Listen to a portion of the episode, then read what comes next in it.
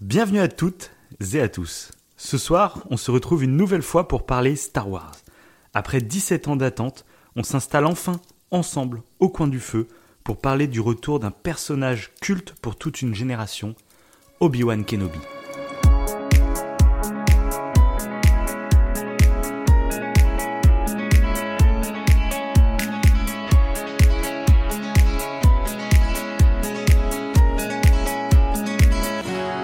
Bonjour, bonsoir, je suis Davin, il est Wivo, et on se retrouve, comme dit précédemment dans l'intro, pour parler Star Wars. Je crois que c'est, mon sujet de discussion préféré. Hein. Wivo, est-ce que ça va? Oui, oui, ça va, ça va. Franchement, des fois on dit qu'on est en forme, mais on est en forme un peu, tu vois, on est un peu fatigué. On dit qu'on est en forme, c'est pour faire plaisir aux auditeurs. Mais là, là, je pense que toi comme moi, on est en forme au top niveau. Moi, j'ai fait mon sport avec la musique d'Obi-Wan Kenobi. J'avais Ah ouais l'impression d'être un Jedi, d'aller, euh, de, de vouloir venger tous mes Jedi morts au combat. Et j'étais au taquet, Oh là là. au taquet. Donc je suis, je suis en pleine forme. Bah, Moi Voilà. aussi. Moi aussi, c'est Ah. vrai que je débauche quasiment à l'instant. Mais euh, voilà, la bonne humeur, il fait beau, c'est l'été, on est bientôt en vacances. La vie est Ah. belle, quoi. La vie est belle. Ah ouais, moi, moi, le temps est merdique, par contre. hein. Voilà, Ah. je veux pas, je veux Et pas gâche pas tout, mais- j'étais en- mais moi aussi il pleut, mais j'étais en train de créer une ambiance pour les auditeurs. Oui, c'était une blague. Il fait beau, il fait beau. Il fait beau, la vie est belle. Yes, c'est beau, c'est magnifique. Hein, L'été commence mer- merveilleusement bien. Faut tout lui dire à celui-là, hein. c'est dingue. Moi je suis, je suis en vacances que dans deux mois, je, je crée quelque chose. je- Ah bon? C'est de la Ah bon, fiction ce vraiment- podcast, je te le rappelle, c'est de la fiction. Bref, on est là ce soir pour parler de la nouvelle série Star Wars qui va sortir. Vous me direz encore une. Oui, Eh oui. mais pas tout à fait une. cette fois-ci. Encore Pas une. tout à fait. Parce que celle-ci, ça fait donc 17 ans que je l'attends. 17 ans, c'est ah c'est- c'est plus de la moitié de ma vie, quoi. C'est dingue. Et bon, après, j'avais pas vu le film à sa sortie, donc je vais pas mentir non plus. J'avais dû le voir euh, un ou deux ans plus tard. Mais bref, c'est vraiment pour moi. euh, je m'en suis rendu compte là, tu vois, en regardant la série. Et du coup, je me suis regardé la série et j'ai été pris par la la- l'ambiance Star Wars et je me suis carrément fait un petit marathon en me regardant les films. Ouais. Et du coup, je me suis fait cette réflexion, c'est si j'aime autant Star Wars depuis des années, c'est en grande partie en fait grâce à Obi-Wan et Anakin. C'est plus que d'aimer l'univers Star Wars, que j'adore, hein. Mais plus que ça, si vraiment je suis devenu fan de cet univers, je pense que c'est grâce à ces deux personnages. Et je me suis vraiment fait la réflexion là. Euh, Ok. rien que de revoir le visage d'Obi-Wan, sa façon de parler, parce qu'en plus c'est la même VF qu'à l'époque, enfin c'est c'est le même doubleur. J'ai eu des frissons rien qu'à le revoir, comme si c'était. euh, voilà, j'ai fait le lien, tu vois, je fais souvent le lien avec The Last of Us, souvent. Mais je pense que tu vois, The Last of Us, euh, Ouais. c'est un duo, tu vois, qui m'a vraiment marqué. C'est des personnages, tu sais, j'en parlais, que c'est des personnages qui m'ont tellement marqué, leur histoire m'a tellement touché que c'était des personnages que, qui faisaient partie de moi, tu vois. C'était euh, comme s'ils existaient, tu vois, comme si leur histoire était réelle ou je ne sais pas comment expliquer. Tu vois, c'est des personnages qui, qui, qui ont influencé mais euh, presque ma vie, tu vois. Et je me rends compte en fait que Obi-Wan et Anakin, c'est la même chose. Et je pense que c'est une des raisons. Du coup, tu vois, j'ai beaucoup réfléchi là. Cette série Obi-Wan et ce marathon, parce que ça faisait du coup, euh, généralement, je me fais un marathon, c'est assez régulièrement. Et là, du coup, ça faisait bah, deux ans, euh, un peu plus de deux ans depuis la sortie du 9 que euh, je ne m'étais pas regardé les films. C'est vrai que je m'étais fait une belle pause. Il y avait eu les séries, tu vois, euh, Mando et Boba Fett qui sont sortis. Mais pour moi, c'était des petits bonbons, trucs comme ça. ça c'était agréable, mais c'était pas, pour moi, c'était pas le Star Wars vraiment que je surkiffe, on va dire. Et, euh, et là, du coup, je suis retombé dedans et j'ai revu la série avec beaucoup plus de recul que d'habitude. Et c'est vraiment ce que je me suis dit, quoi. C'est Obi-Wan et Anakin, c'est c'est avant tout pour ça que je suis fan de Star Wars. C'est eux qui m'ont fait rentrer dedans et kiffer l'univers. Et je me dis que voilà, toutes les divisions, tu sais, qu'il y a Star Wars, c'est devenu le le sujet de guerre. Hein. C'est euh, Ah c'est- oui, soit c'est C'est le horrible, soit le c'est plus génial. c'est- euh. c'est Oui, ça. c'est ça. C'est Bah, depuis finalement le côté obscur, en le fait. côté lumineux. Hein. C'est Ah bah c'est ça, c'est ça. Mais ah, dans public. ça. C'est la guerre, c'est la guerre. Et du coup, je pense tout simplement que si, par exemple, à l'époque, la prélogie avait été euh, détruite quand elle est sortie, c'est parce Mhm. qu'au-delà d'aimer Star Wars, finalement, les gens étaient fans du trio euh, Luke, Leia et Anne. Et du coup, bah, la prélo, euh, ils ont l'impression, on a l'impression d'aimer l'univers de Star Wars, mais finalement, quand on t'enlève tes personnages, il y a beau avoir euh, les paillettes autour, les, les vaisseaux, les tout, bah, c'est plus vraiment Star Wars, parce que toi, c'est pas Star Wars que t'aimes, c'est les personnages. Et, et du coup, bah voilà. Donc là, avoir une série sur Obi-Wan, j'en avais parlé il y a quelques mois, hein, que c'était euh, une crainte quelque part que j'avais, parce que jusqu'à présent, les séries qui étaient sorties, je me disais que c'était des, petits bonus même si c'était à chier, bah, de toute façon, ça ferait pas partie de mes marathons quand je me, je toute la série. Donc je m'en foutais, on va dire un peu. Euh, mais là, Obi-Wan, il y avait un enjeu. voilà. voilà pour conclure ma petite intro euh, sur tout ça. Et, plaisir. Et toi alors, que, quel est ton rapport un peu avec Obi-Wan et Anakin? Alors, euh, bah déjà, avant de répondre à ça, il y a un truc que tu as dit qui est mmh. intéressant, c'est que les, les personnages ont une, une importance cruciale. Et euh, ça me fait penser en fait à un podcast que j'ai écouté où il y a un petit moment de ça, qui est un podcast d'ailleurs que je conseille bah, façon à toi comme aux auditeurs. le podcast mhm. s'appelle Émotion de Louis Média. Euh, ça parle de plein de choses et ils ont fait euh, un. Il y, a, différents thèmes en fait. Et un des thèmes du coup que, que ça m'a évoqué quand tu parlais de ça, c'est un thème sur l'importance des personnages des fictions par rapport à notre vie, en fait dans notre vie réelle mhm. et dans une œuvre. Et en fait les personnages euh, comme tu dis, l'univers a beau être génial, si tu n'as pas des personnages forts auxquels tu peux t'identifier, ça sera pas une œuvre qui va surpasser euh, euh, personnellement, subjectivement, hein. ce que voilà, c'est super important. Et bah du coup, tout comme toi, moi j'ai connu en fait la bah, premièrement l'univers de Star Wars, je l'ai connu avec la prélogie, donc avec forcément Obi-Wan Anakin.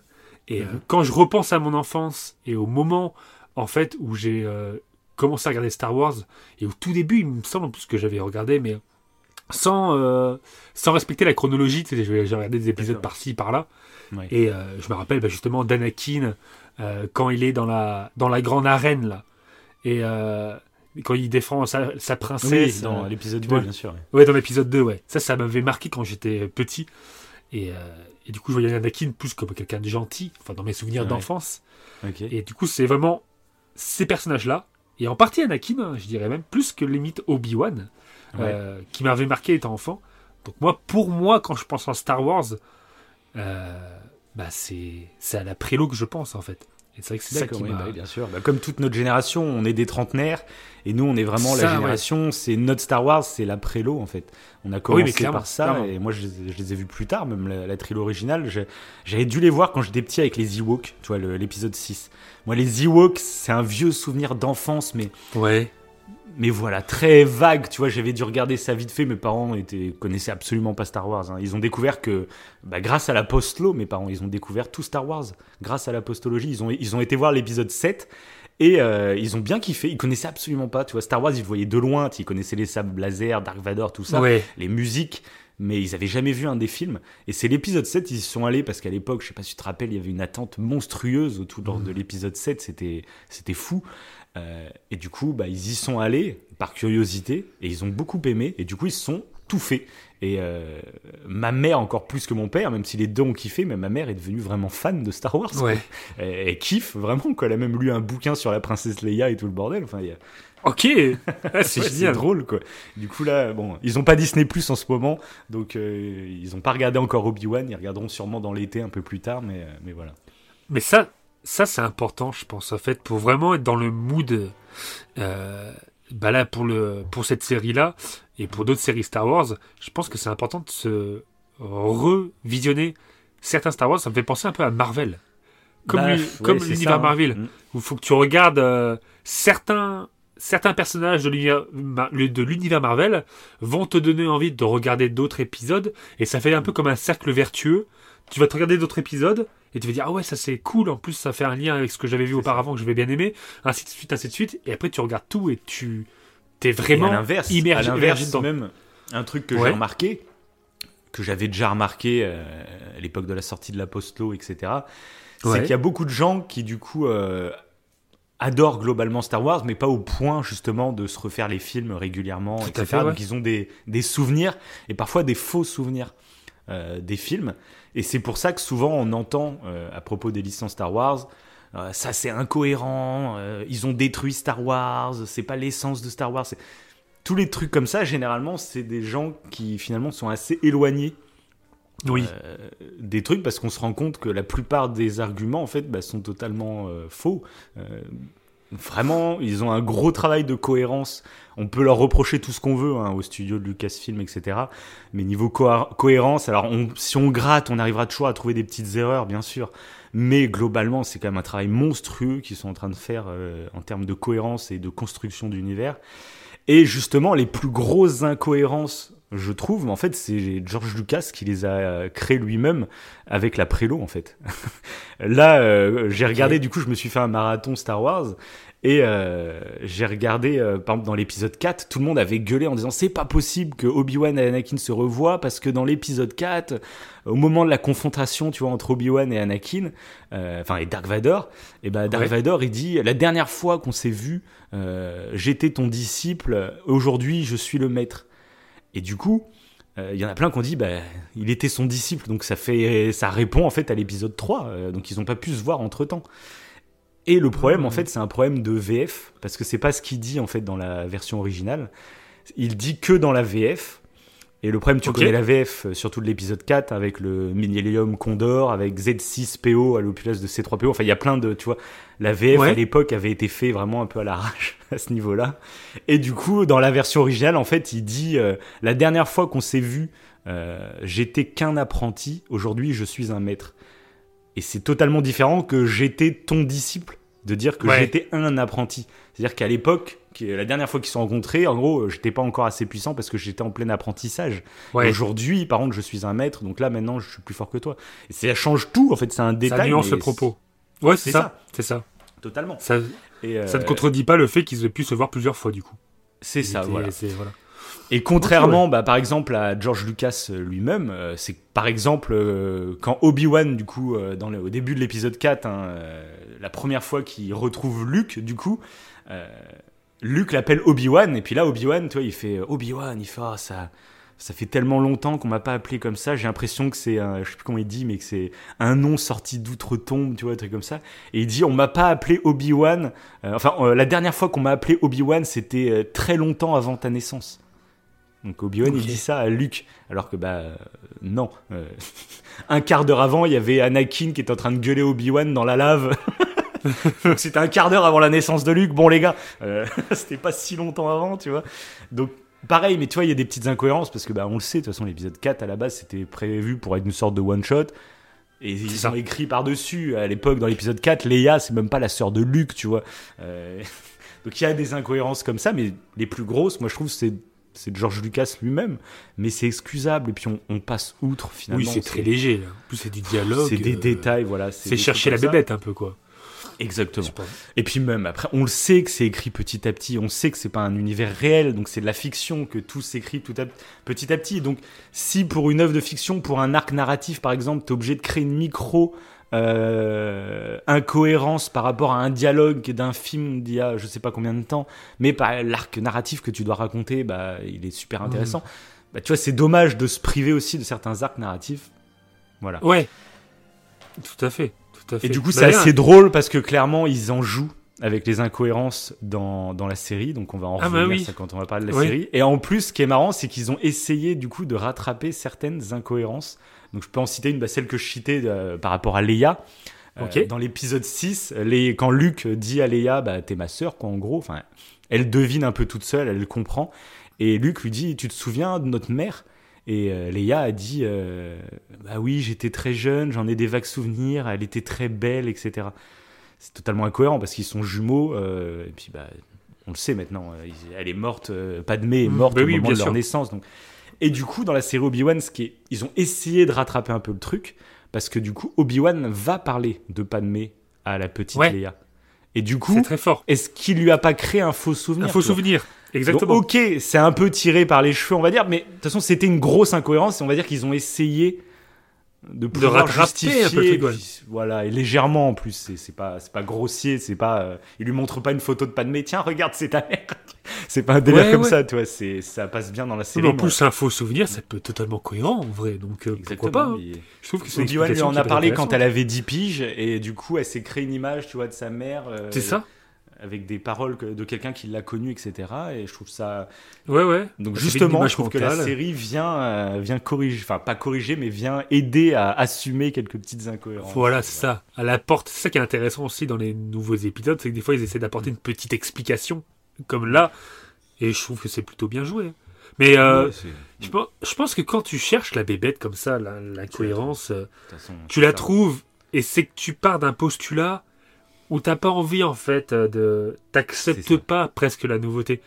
Et euh, moi, moi j'avoue que quand j'ai euh, débuté la, la série, il y a eu Mhm. certains trucs, euh, où on en avait parlé, tu sais, en off, où Mhm. je, je pouvais comprendre certaines critiques. Il y avait un Mhm. truc en, en particulier, une poursuite avec, euh, avec Leia, et je peux Mhm. comprendre certaines critiques qui disaient que pourquoi pas, euh, c'était un peu tiré par les cheveux et tout machin. Pourquoi pas? Je peux la comprendre parce que moi j'ai ressenti ça devant la scène. Mhm. Mais euh, c'est pas pour autant, je trouve qu'il faut euh, bah, après cracher sur la série en disant que la série du coup elle est nulle à chier, je ne sais pas quoi, etc. Et tout.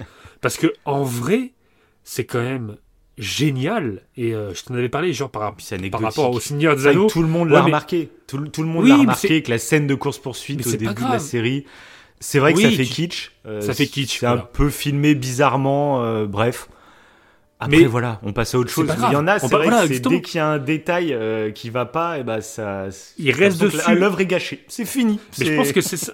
Ouais, voilà. Et c'est ça le problème, c'est que des fois, il faut se mettre dans le mood. Il faut se donner un petit, un petit coup de pied au derrière, j'ai envie de dire, pour se mettre dans le mood de l'univers Star simplement. Wars. Tout Et, simplement, et il faut, euh, pour apprécier quelque chose, déjà, il faut y aller en, en ayant envie d'apprécier la chose. Il y en a beaucoup qui regardent Star Oui. Wars, ils ont déjà le fusil à la main, prêt à dégainer, tu vois. Oui, parce que oui, tout à fait. Ça devient dommage. limite politique parce que c'est Disney, donc c'est le grand méchant Voilà. diable qui, voilà. Et du coup, à partir de là, il tout le monde est biaisé. Euh, bref, de toute façon, c'est la Mais guérilla autour de Star Wars depuis, depuis l'annonce. Enfin, ça Alors que comme tu de- dis, mais comme tu dis, comme tu dis, ils font, ils font, Disney fait des efforts pour rester cohérent.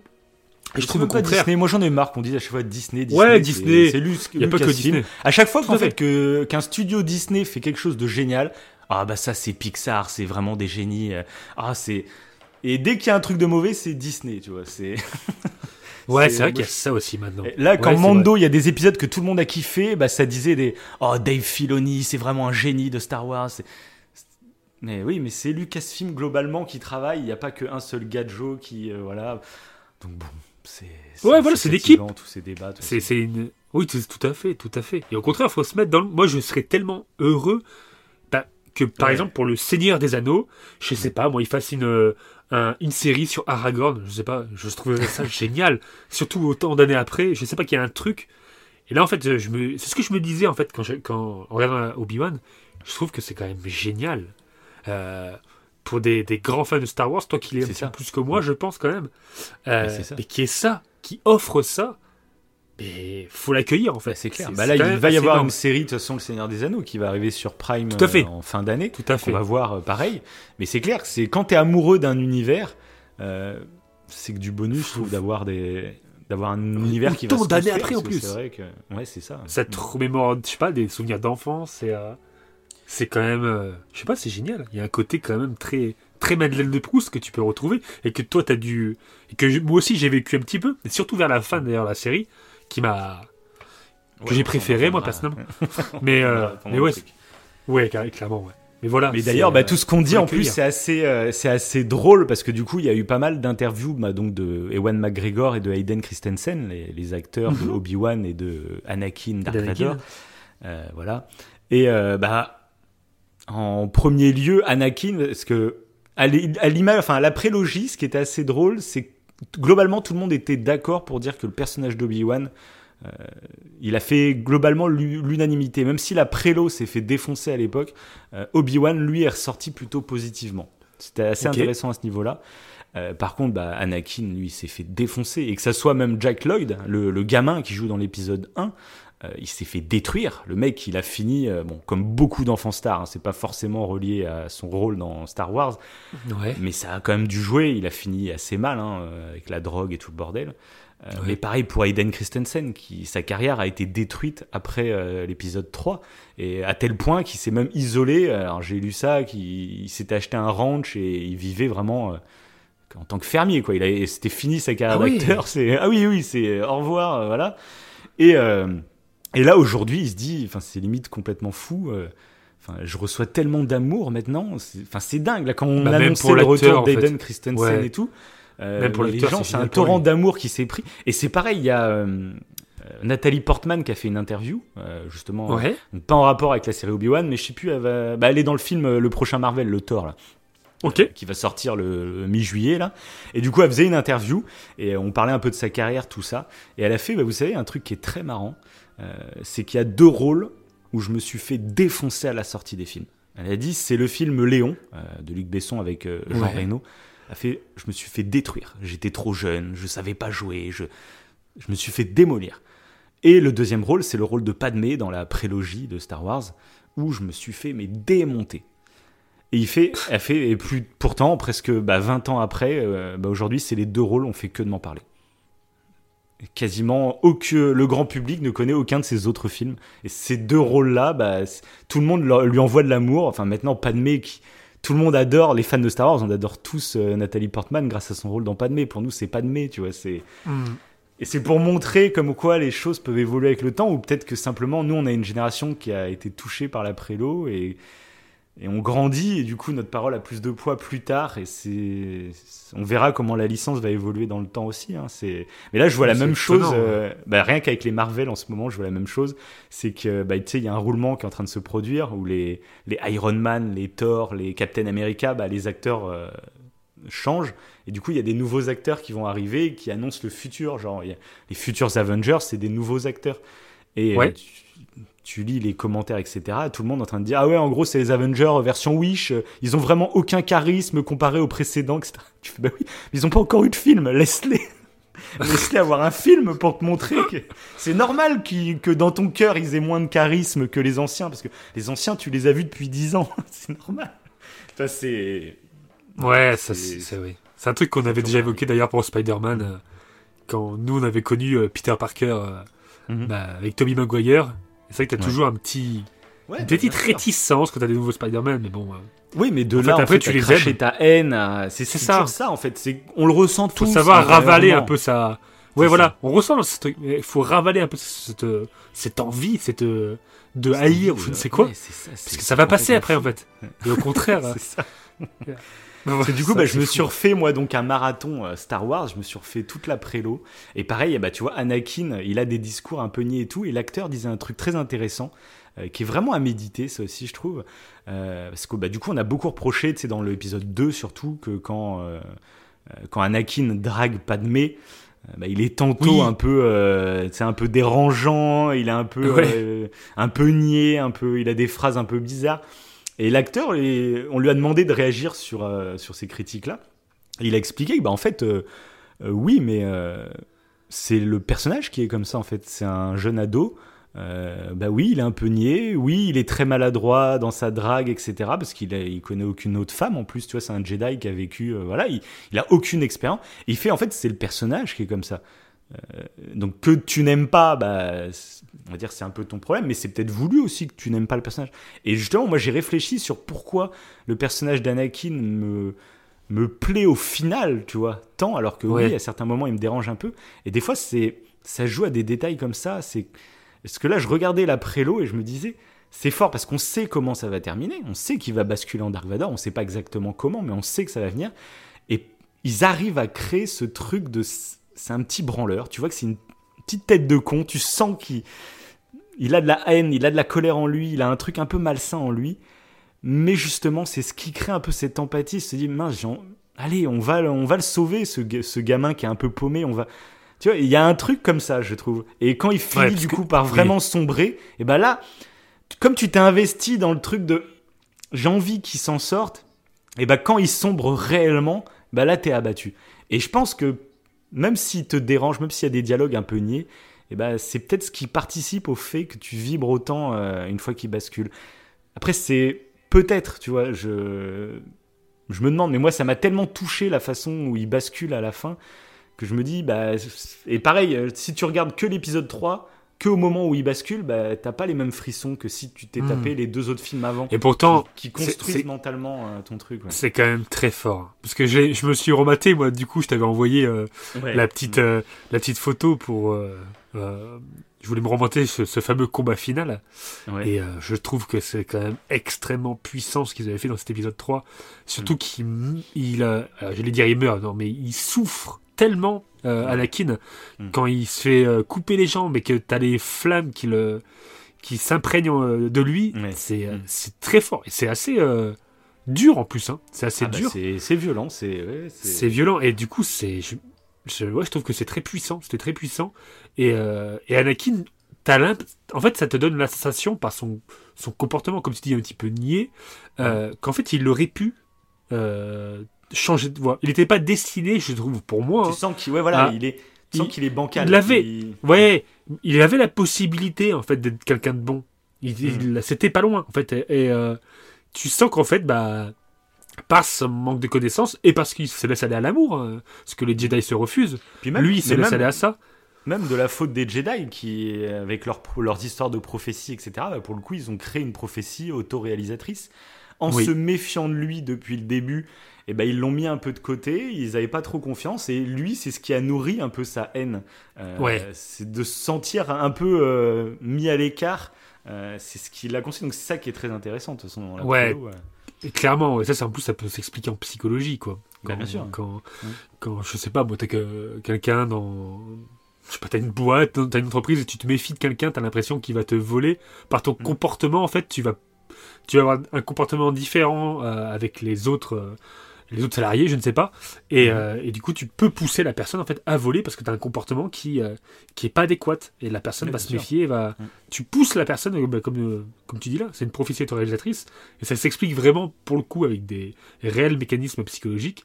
D'ailleurs, de toute façon, cette postologie au niveau psychanalyse et psychologique était super intéressante. hein. Ça, c'est. euh, La prélo. voilà. La prélo, pardon, oui, oui, la prélo. Oui, oui j'ai dit la poste. Oui, oui, la prélo. Avec Anakin, c'était super intéressant. Cette, euh, cette façon de. Et puis avec Yoda, justement, le grand sage. Toujours tiré du, du taoïsme et du confucianisme. Voilà. D'ailleurs, faut qu'on fasse un, un épisode aussi. Un podcast aussi là-dessus sur les, euh, la religion Ouais, derrière. Star Wars. Enfin, la religion, on la en parle de spiritualité. ce truc, punaise, c'est vrai. Mais il Est-ce qu'on la fera un jour, cette fameuse émission Ceux qui nous écoutent que sur les émissions Star Wars, ils disent Putain, mais vous la faites quand On en parle je crois, depuis la première, celle Ouais, c'est clair. Bref, donc commençons. À part si t'as Ouais. autre chose un peu à dire, euh, globalement, sur la saga, ou euh, avant de commencer de parler de la série? Non, pas spécialement. Je pense qu'on peut, on peut y aller. peut y aller. euh. Ouais, ouais, je m'étais rematé après. Bah, j'avais fait moi un- vraiment un mini mini marathon. J'avais regardé aussi euh, des duels euh, dans. euh, Iconique, un peu, ouais. des- Ouais, des voilà, des duels iconiques. Même dans justement pour le coup dans la post-low. Ouais.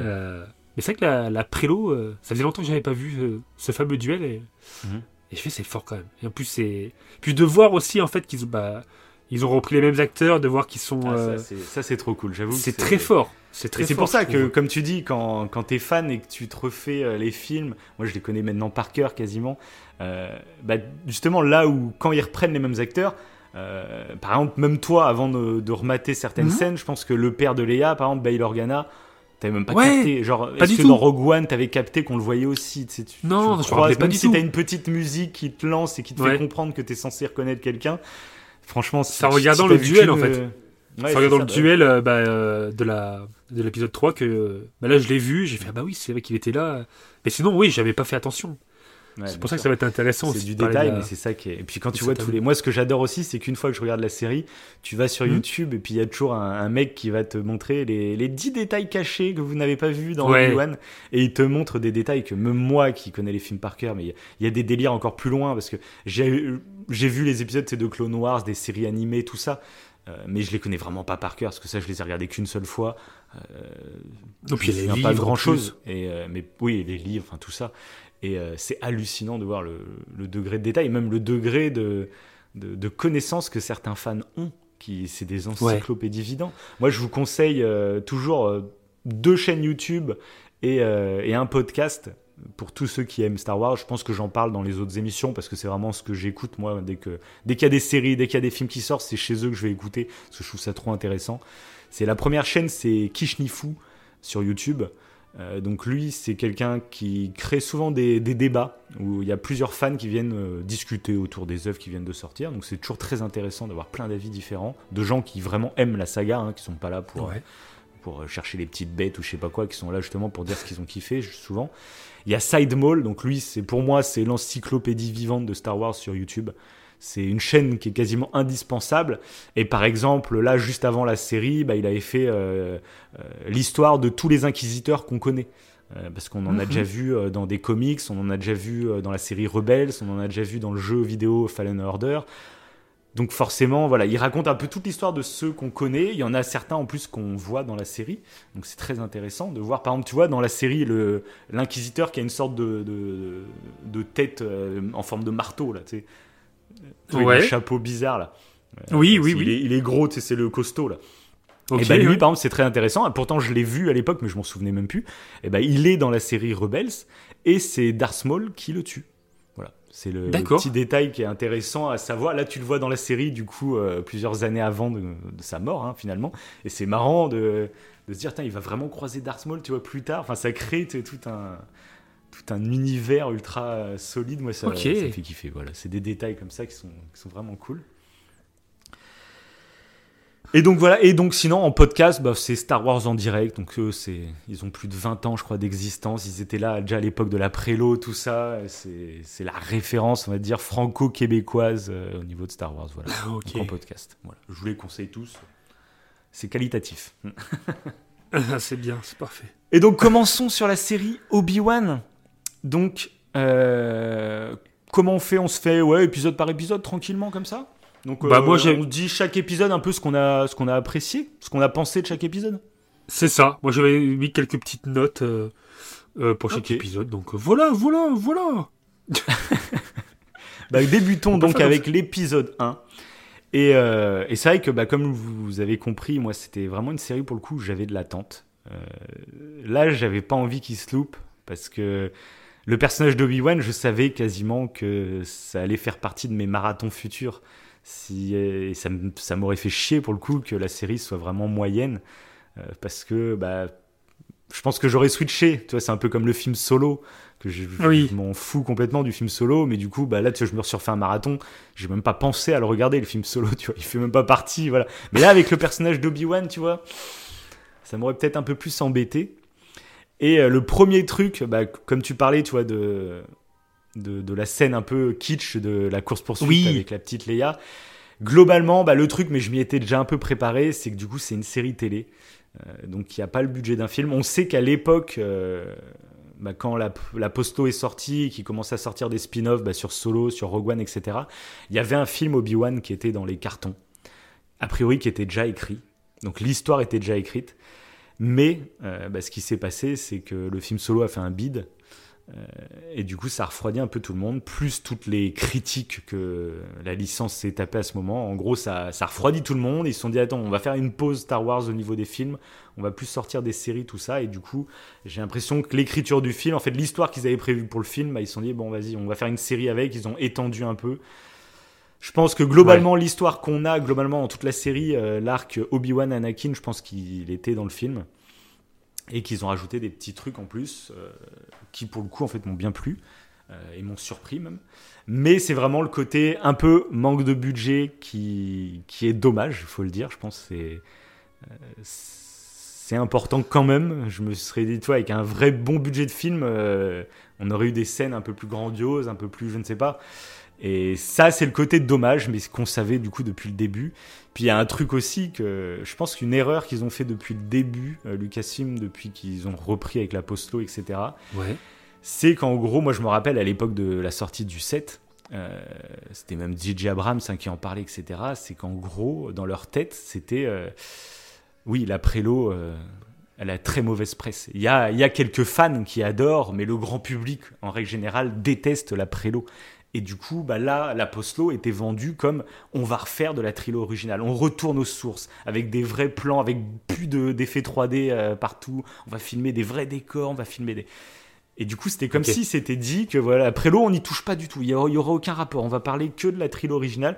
Et on le voit même dans les films de la, de la Prélo, enfin l'épisode 7 par exemple, il y a aucun quasiment, euh, aucune référence à la Prélo. quoi. C'est comme Oui, si c'était. euh, Et d'ailleurs, ils ont préféré faire un film euh, spin-off en premier sur euh, Han Solo. Je trouve que c'est une idée complètement débile. Je trouve c'est ils auraient fait un film direct sur Obi-Wan. Je pense que ça aurait bien bien mieux fonctionné que le film Solo. Et ça aurait changé. Oui, c'est sûr, c'est vrai. Ouais, ils sont Ouais, même les bâtons dans les roues, je pense. hein. Ouais, bah non, mais c'est mais c'est pour dire, c'est que la Prélo avait vraiment une sale presse de ouf et C'est ça, c'est dingue. Ouais. Bref. En tout cas, voilà, on se retrouve avec une série Obi-Wan. Il faut faire avec le côté un peu moins de budget. De toute façon, c'est comme ça. Euh, il faut essayer de non, tirer quand même du positif. Et du coup, qu'est-ce que tu as pensé du premier épisode? Mhm. Bah, il y a un premier truc, mais je l'ai pas remarqué de suite. Euh, Ouais. C'est par rapport au grain de la caméra. Euh, Parce que bah, actuellement, bah, je regardais, euh, comme tu le sais, Stranger Things. C'est voilà, c'est un petit indice pour euh, peut-être une, une prochaine émission. hein, Stranger Things. Voilà l'indice. oh là là, c'est un indice de. Ah, c'est un indice. Vous ne savez pas de quelle série je parle. Vous Mais ne savez une pas de quelle série. C'est une vraie énigme. Et du coup, la, la qualité. Bon, après, euh, ils ont un budget monstre pour Stranger Things, mais euh, Bah, Stranger Things, oui, c'est la série la plus chère de l'histoire maintenant. Donc, euh, c'est ça. voilà, moins. voilà. c'est réglé. mais, ju- mais juste au niveau du grain de la caméra, sans parler en fait des effets spéciaux et tout, ça faisait vraiment haute définition. Et quand je suis retourné sur la série Obi-Wan, j'ai l'impression que le grain était un peu. Et bah, était, ça, euh, alors, c'est un truc de ouf. Et tu m'en avais c'est parlé, que du ouais. coup, bah, euh, bah, je sais pas si j'en ai parlé, mais en tout cas, un truc que j'ai vraiment remarqué là, euh, c'est la première fois que je me rematais la trilo originale là sur Disney+, et elle est disponible avec une nouvelle remasterisation encore, euh, cette fois-ci en 4K, euh, Ultra HD, euh, Dolby Ah, Vision oui. et tout le truc. Ah, et c'est assez fou. C'est assez fou ce qu'ils ont réussi à faire, je trouve, au niveau du traitement de l'image de la, de la trilo originale. Concrètement, enfin, visuellement, c'est somptueux. Et c'est même ultra net. Je sais même pas comment ils ont retrouvé enfin, le grain de la peau des personnages et tout. Enfin, c'est bluffant. Et limite, ce qui est, ce qui est marrant, c'est qu'après, quand je suis passé à la post-low, qui est beaucoup plus récente, hein, et bah là, justement, on retrouvait ce petit grain. Mais ça, souvent, c'est un choix artistique. Moi, je l'avais vu pas mal dans, euh, dans la Snyder Cut. Euh, que Ouais. j'ai en Blu-ray 4K tout ça. Et quand je me suis acheté une nouvelle télé qui faisait de la 4K tu sais, j'étais tout content de mettre mon Blu-ray 4K et punaise il y avait un, il y a un espèce de grain sur la Snyder Cut pour donner un peu en fait c'est quand il y a plein d'effets numériques euh, et bah tu donnes ce petit grain qui fait un peu comme si c'était filmé à l'ancienne à la pellicule. Et ça donne un côté Ouais. un peu plus authentique à certains effets 3D tu vois. Et euh, mais du coup ça crée un vrai grain. Et grain qui n'est pas présent du coup sur la trilo originale. Et des fois il y a des plans en fait qui sont limite même qui font plus moderne. Si t'avais, après t'as le son qui a été remasterisé au niveau des bruitages et des musiques où ça a été remasterisé aussi. Euh. Par contre, les, les- la VF, il y a que ça qui fait ah oui là, là on est dans un film des années 70. la VF par contre c'est la ouais. même. Et du coup, euh, alors j'aurais limite dû l'écouter en VO pour voir est-ce que eux la VO a été remasterisée ou quoi, mais la VF ne l'a pas été. Mais après moi Star Wars c'est en VF hein, pour le coup. Moi j'ai j'ai Oui, moi, grandi avec pareil, la- c'est les pareil. VF de Star Wars. Je peux pas écouter un Star Wars sans, sans VF. hein. Et du coup, bah, c'était Mais- marrant à ce niveau-là. Ouais, ce grain, des fois, c'est un choix artistique, hein, plus que plus une qualité de définition. Parce que Ok, ouais, tout même à s'il y a moins de budget dans Obi-Wan, euh, ils ont, ils ont le budget pour se payer des caméras. hein, ça, y a pas de. Oui, c'est ça, tout à fait, tout à fait. Mais d'ailleurs, moi, j'aime pas une télé haute définition. Et tu m'avais, je pensais que tu allais parler, évoquer ça aussi, que toi, tu l'avais vu sur euh, Ah oui. différentes télés Ouais. et que tu avais vu une différence au niveau de la netteté. euh, je pense que c'est pareil. non, même, même de- des effets, euh, des effets spéciaux pour le coup. sur ma télé chez moi, bah, tu sais, en 4K et avec le Dolby Vision, c'est un truc en gros Mhm. qui gère mieux les contrastes, les, Ouais. pics de luminosité et de, de- et de basse luminosité. De- Oui. les noirs sont plus profonds, quoi, en gros. Ouais. Euh, et du coup, euh, bah, il y a certains, ça aussi, c'est ça, je m'étais fait la remarque aussi dans le jeu vidéo, où il y en a certains qui disent ouais, c'est pas forcément la claque attendue, etc. Moi, à l'époque où j'avais joué à God of War, par exemple, Euh, tout le monde disait que le jeu était somptueux, etc. Et puis moi, j'ai joué sur ma, sur ma télé que j'avais avant, qui était en 1080p, etc. J'étais là, bon, il est, il est sympa, mais c'est pas non plus la baffe euh, comme ça.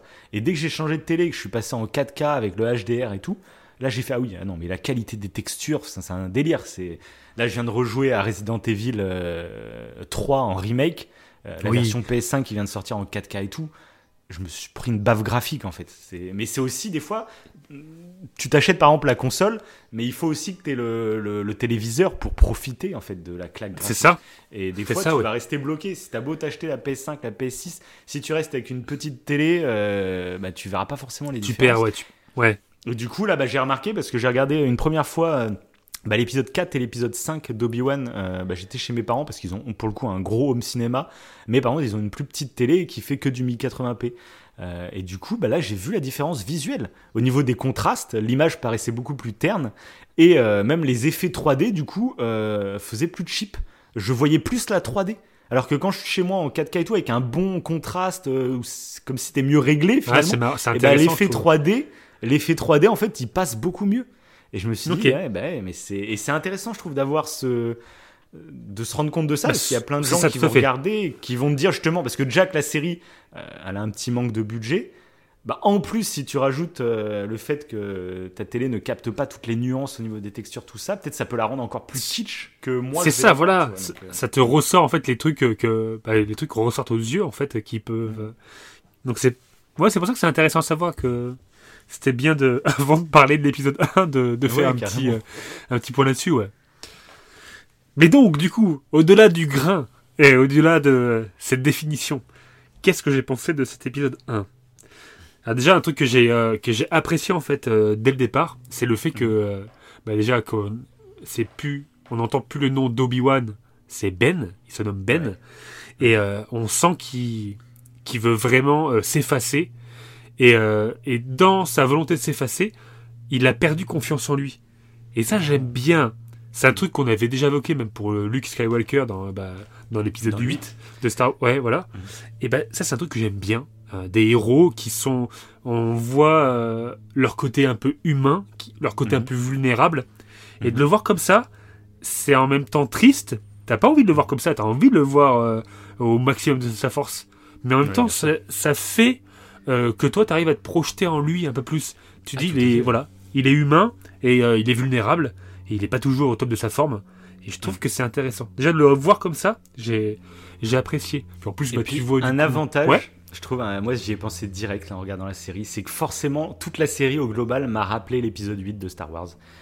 Je trouve génial parce que Star Wars, c'est on le dit toujours, c'est un énième recommencement. Il se passe toujours des, des événements Mhm. que tu peux, euh, c'est des effets miroirs qui se placent euh, petit à petit dans la saga.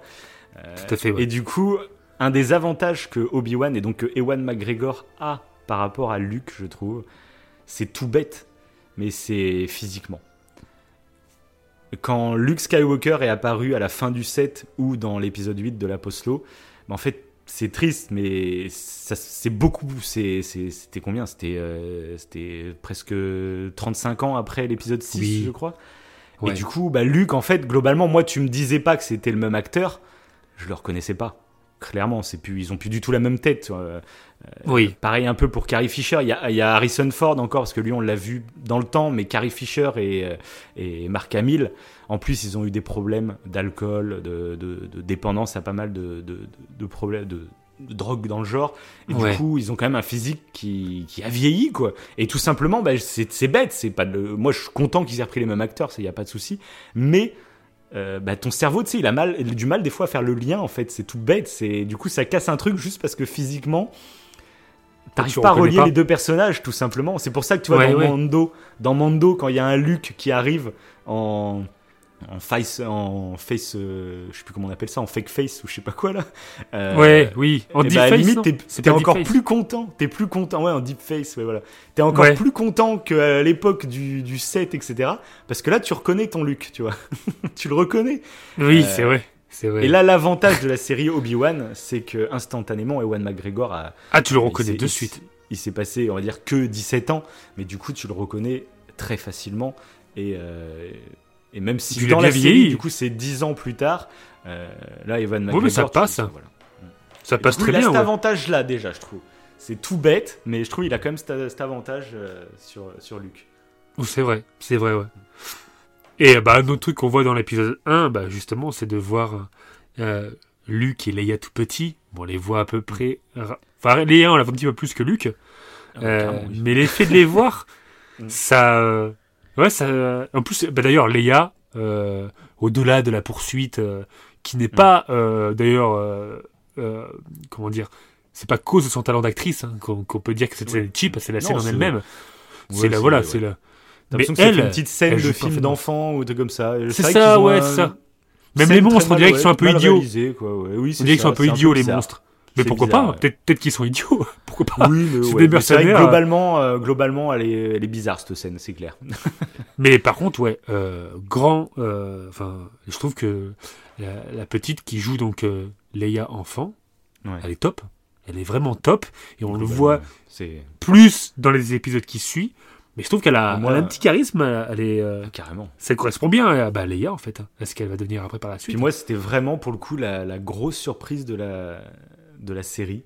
C'est qu'en plus, euh, bah, c'est vrai en fait, c'est ça que je trouve ça très intelligent. C'est que moi qui suis fan depuis des années et des années, dans notre tête, moi j'adore quand il y a des séries comme ça qui, euh, qui te montrent un truc que tu n'avais pas imaginé. Et, euh, et une fois que tu l'as vu, et ben tu te dis, je- oui, c'est normal qu'il s'est passé ça. C'est, ça me paraît logique, mais j'y avais jamais pensé. Et ça qui est très fort, c'est qu'ils avaient centré toute leur bande-annonce et tout autour de Luke. Et je sais pas pourquoi, dans ma tête, avant de voir cette série, et ben Obi-Wan, il était resté sur Tatooine. Il fallait pas qu'il bouge de Tatooine parce qu'il surveillait Luke. Mais tu te dis, C'est vrai. pourquoi Oui. Enfin, pourquoi en fait euh, il aurait pu bouger? Et au contraire, euh, c'est il y avait plusieurs trucs. Déjà, il y avait le fait que bah ça rejoint pourquoi en fait des années plus tard, euh, Leia va demander à l'aide à Obi-Wan Kenobi. Déjà, ça, du coup, tu te dis, mais en plus, s'ils sont connus, c'est encore plus touchant parce qu'il l'a déjà aidé par le passé, tu vois, donc c'est assez cool. Et, euh, et en plus, ça explique pourquoi, des décennies plus tard, euh, elle va décider d'appeler son fils Ben. Tout le monde avait crié à l'époque à l'incohérence. Pourquoi Ben C'est débile? Ben, c'était son surnom sur Tatooine. Euh, mais il y avait que Luke et, et son oncle qui l'appelaient Ben. C'était le vieil ermite de Tatooine tout paumé. Pourquoi elle, elle va l'appeler Ben? Et tu dis, bah maintenant on sait pourquoi elle va l'appeler Ben. Parce qu'elle l'a connu sous le nom de Ben. Et après, elle l'a appelé Obi-Wan. Euh, Mais euh, Ben, c'est un peu, il y a ce côté touchant de le jour où j'ai rencontré Obi-Wan, bah moi je l'appelais Ben. Et du coup, tu comprends pourquoi elle a appelé son fils comme ça. Enfin, moi je trouve ça, du coup, euh, Ouais, c'est sympa. J'aime bien aussi, ouais. ouais. c'est- L'histoire que ça beau, crée derrière. Ouais, c'est beau, ouais. Ouais, clairement, ouais. Et c'est ça qui est marrant, tu sais, quand je te disais qu'ils ont commencé à, à jouer avec euh, les fans qui créent à l'incohérence à tout bout de champ, c'est que ça, c'est un des gros trucs de la post-low pour euh, tu sais, chercher les petites bêtes, etc. Bah là, le, le fait qu'on a appelé euh, bah, le futur Kylo Ren, du coup, Ben Solo, bah, ça, ça faisait partie des gros, gros trucs. Donc ça, déjà, j'ai fait, bah voilà, il faut attendre les gens avant de crier à l'incohérence. Ouais, c'est ça, c'est les réponses viennent après, quoi. Ouais. Et puis du coup, en plus, bah du coup, je m'attendais moi-même, hein, je, je m'attendais vraiment pas à voir Leia. Ça m'a vraiment surpris. Et c'est vraiment la bonne surprise. Euh, Au-delà Oui. de, de rajouter un- une cohérence narrative et tout, c'est que j'ai trouvé le personnage Oh, excellent. le personnage, il est génial. Il est génial. Ouais, c'est a- petite un peu Hermione Granger. Ça me fait penser à Hermione Granger dans Ah Harry ouais Potter. C'est la petite euh, Madame Je sais tout, ou truc comme ça. Oui, c'est vrai. C'est vrai, oui. Qui a de l'assurance, qui a du répondant, qui a... Et puis l'actrice est très très très très forte, je trouve. ouais. Elle est sûre d'elle, alors que bah, lui, Obi-Wan, il est en manque de confiance totale. Ah ouais. Alors qu'il est beaucoup plus âgé, c'est censé être le sage, c'est censé, Ouais. être lui qui va apporter un peu euh, bah, l'expérience de la vie, les choses intéressantes. Et non, Mhm. c'est elle qui est plus, euh, qui est plus enclin à être euh, sûr que lui. Donc je trouve ça intéressant. Et il y a un peu, un, un- peu même, bah, un peu comme Ray face à Luke. Ouais, c'est vrai. À C'est vrai. l'époque, c'était mal passé que Ray donne des leçons à Luke euh, parce que tout le monde détestait Ray, quoi. C'est- Tu fais, en fait, Ray, non. Non, Ray, elle a pas le droit de. Alors que là, une petite gamine de 10 Alors ans, c'est- mais comme on sait que ça va être Leia plus tard, ça Oui, passe. ça passe mieux. Ça passe. Ça passe mieux, ouais. Elle peut avoir Alors un que- caractère de ouf, ça passe.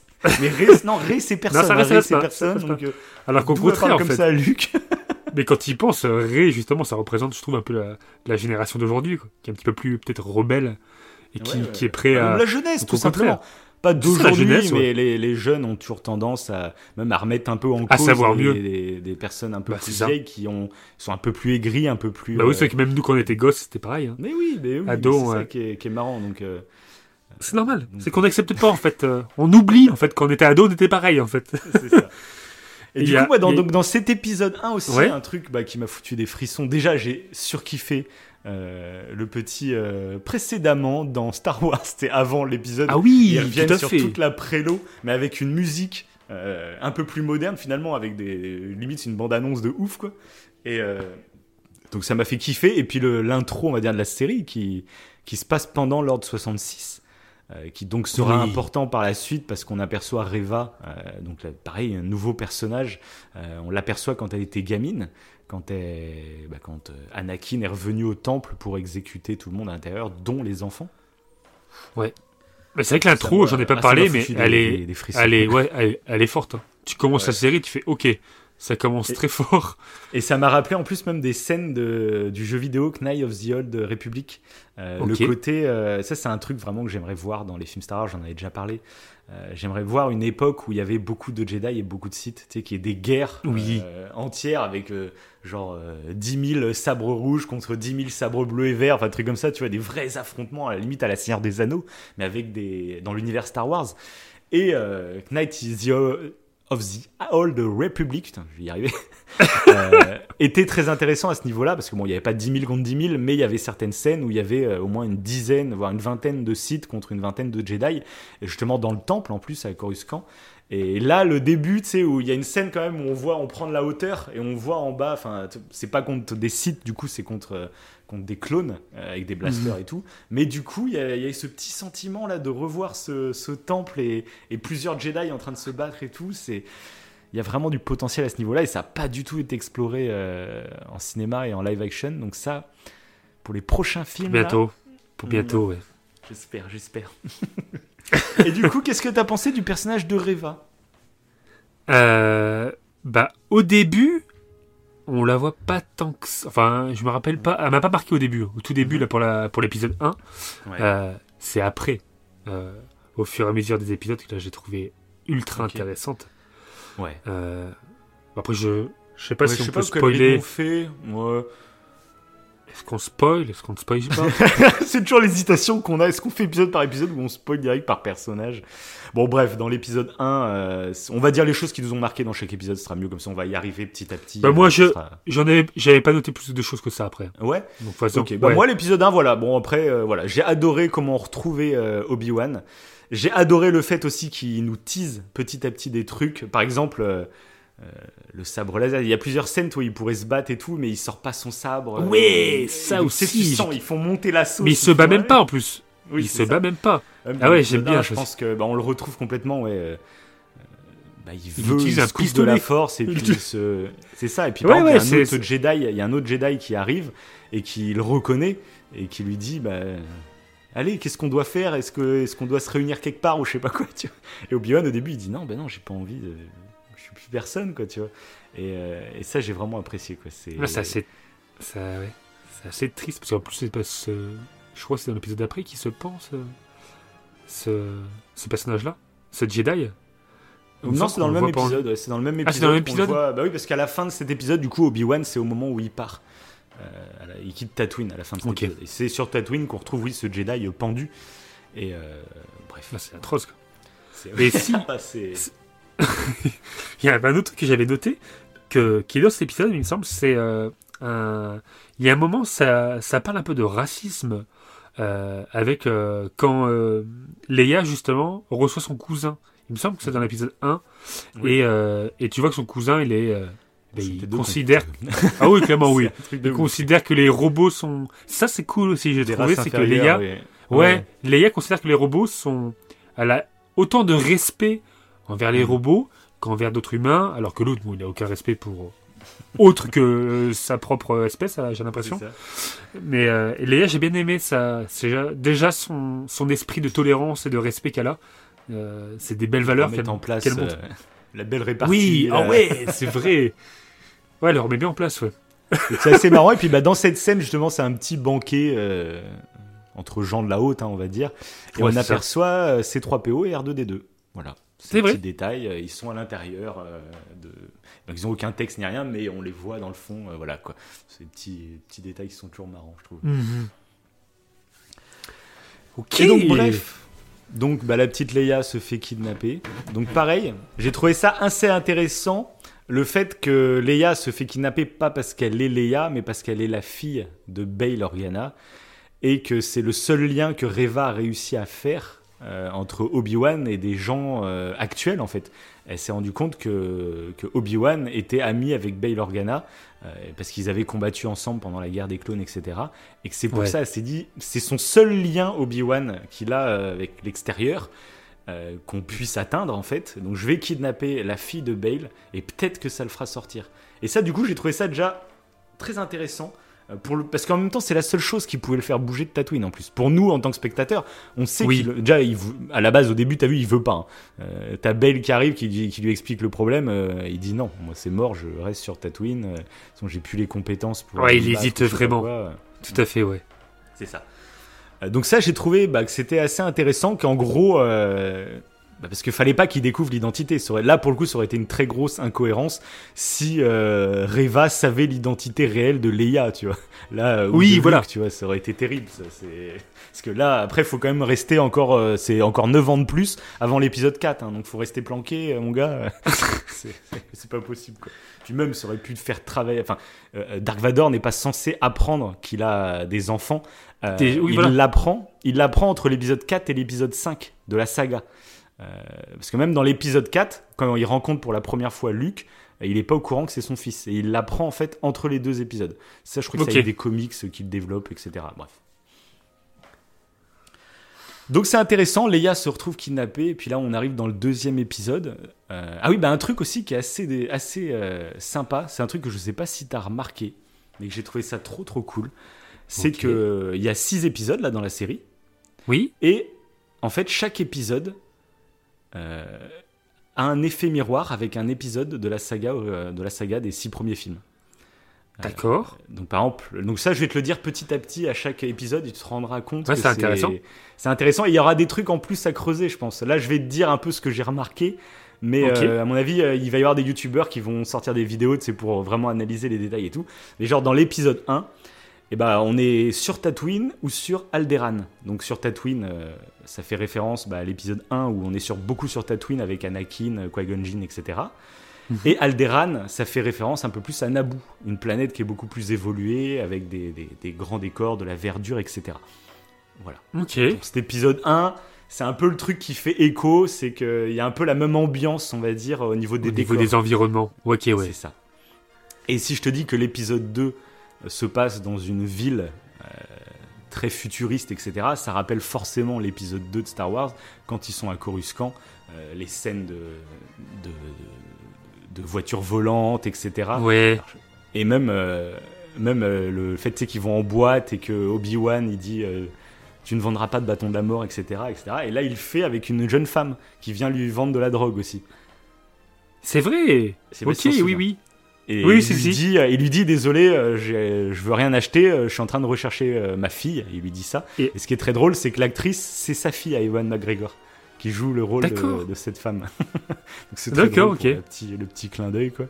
Et du coup, voilà, un peu les. Niveau ambiance, tu vois, on retrouve un peu l'ambiance de Coruscant et donc de l'épisode 2 de la saga. Euh, voilà, c'était plutôt cool. Ok, surtout qu'en plus, elle, elle va lui. euh, cette drogue-là, elle a un peu pitié, parce que, enfin, elle a un petit peu de peine, pas, pas de la pitié, mais un peu de peine, et du coup, elle va lui donner. Et ça va lui servir par la suite en plus. Je trouve que c'est intéressant. Ah parce ouais, que je ce- plus, ça va lui servir quand?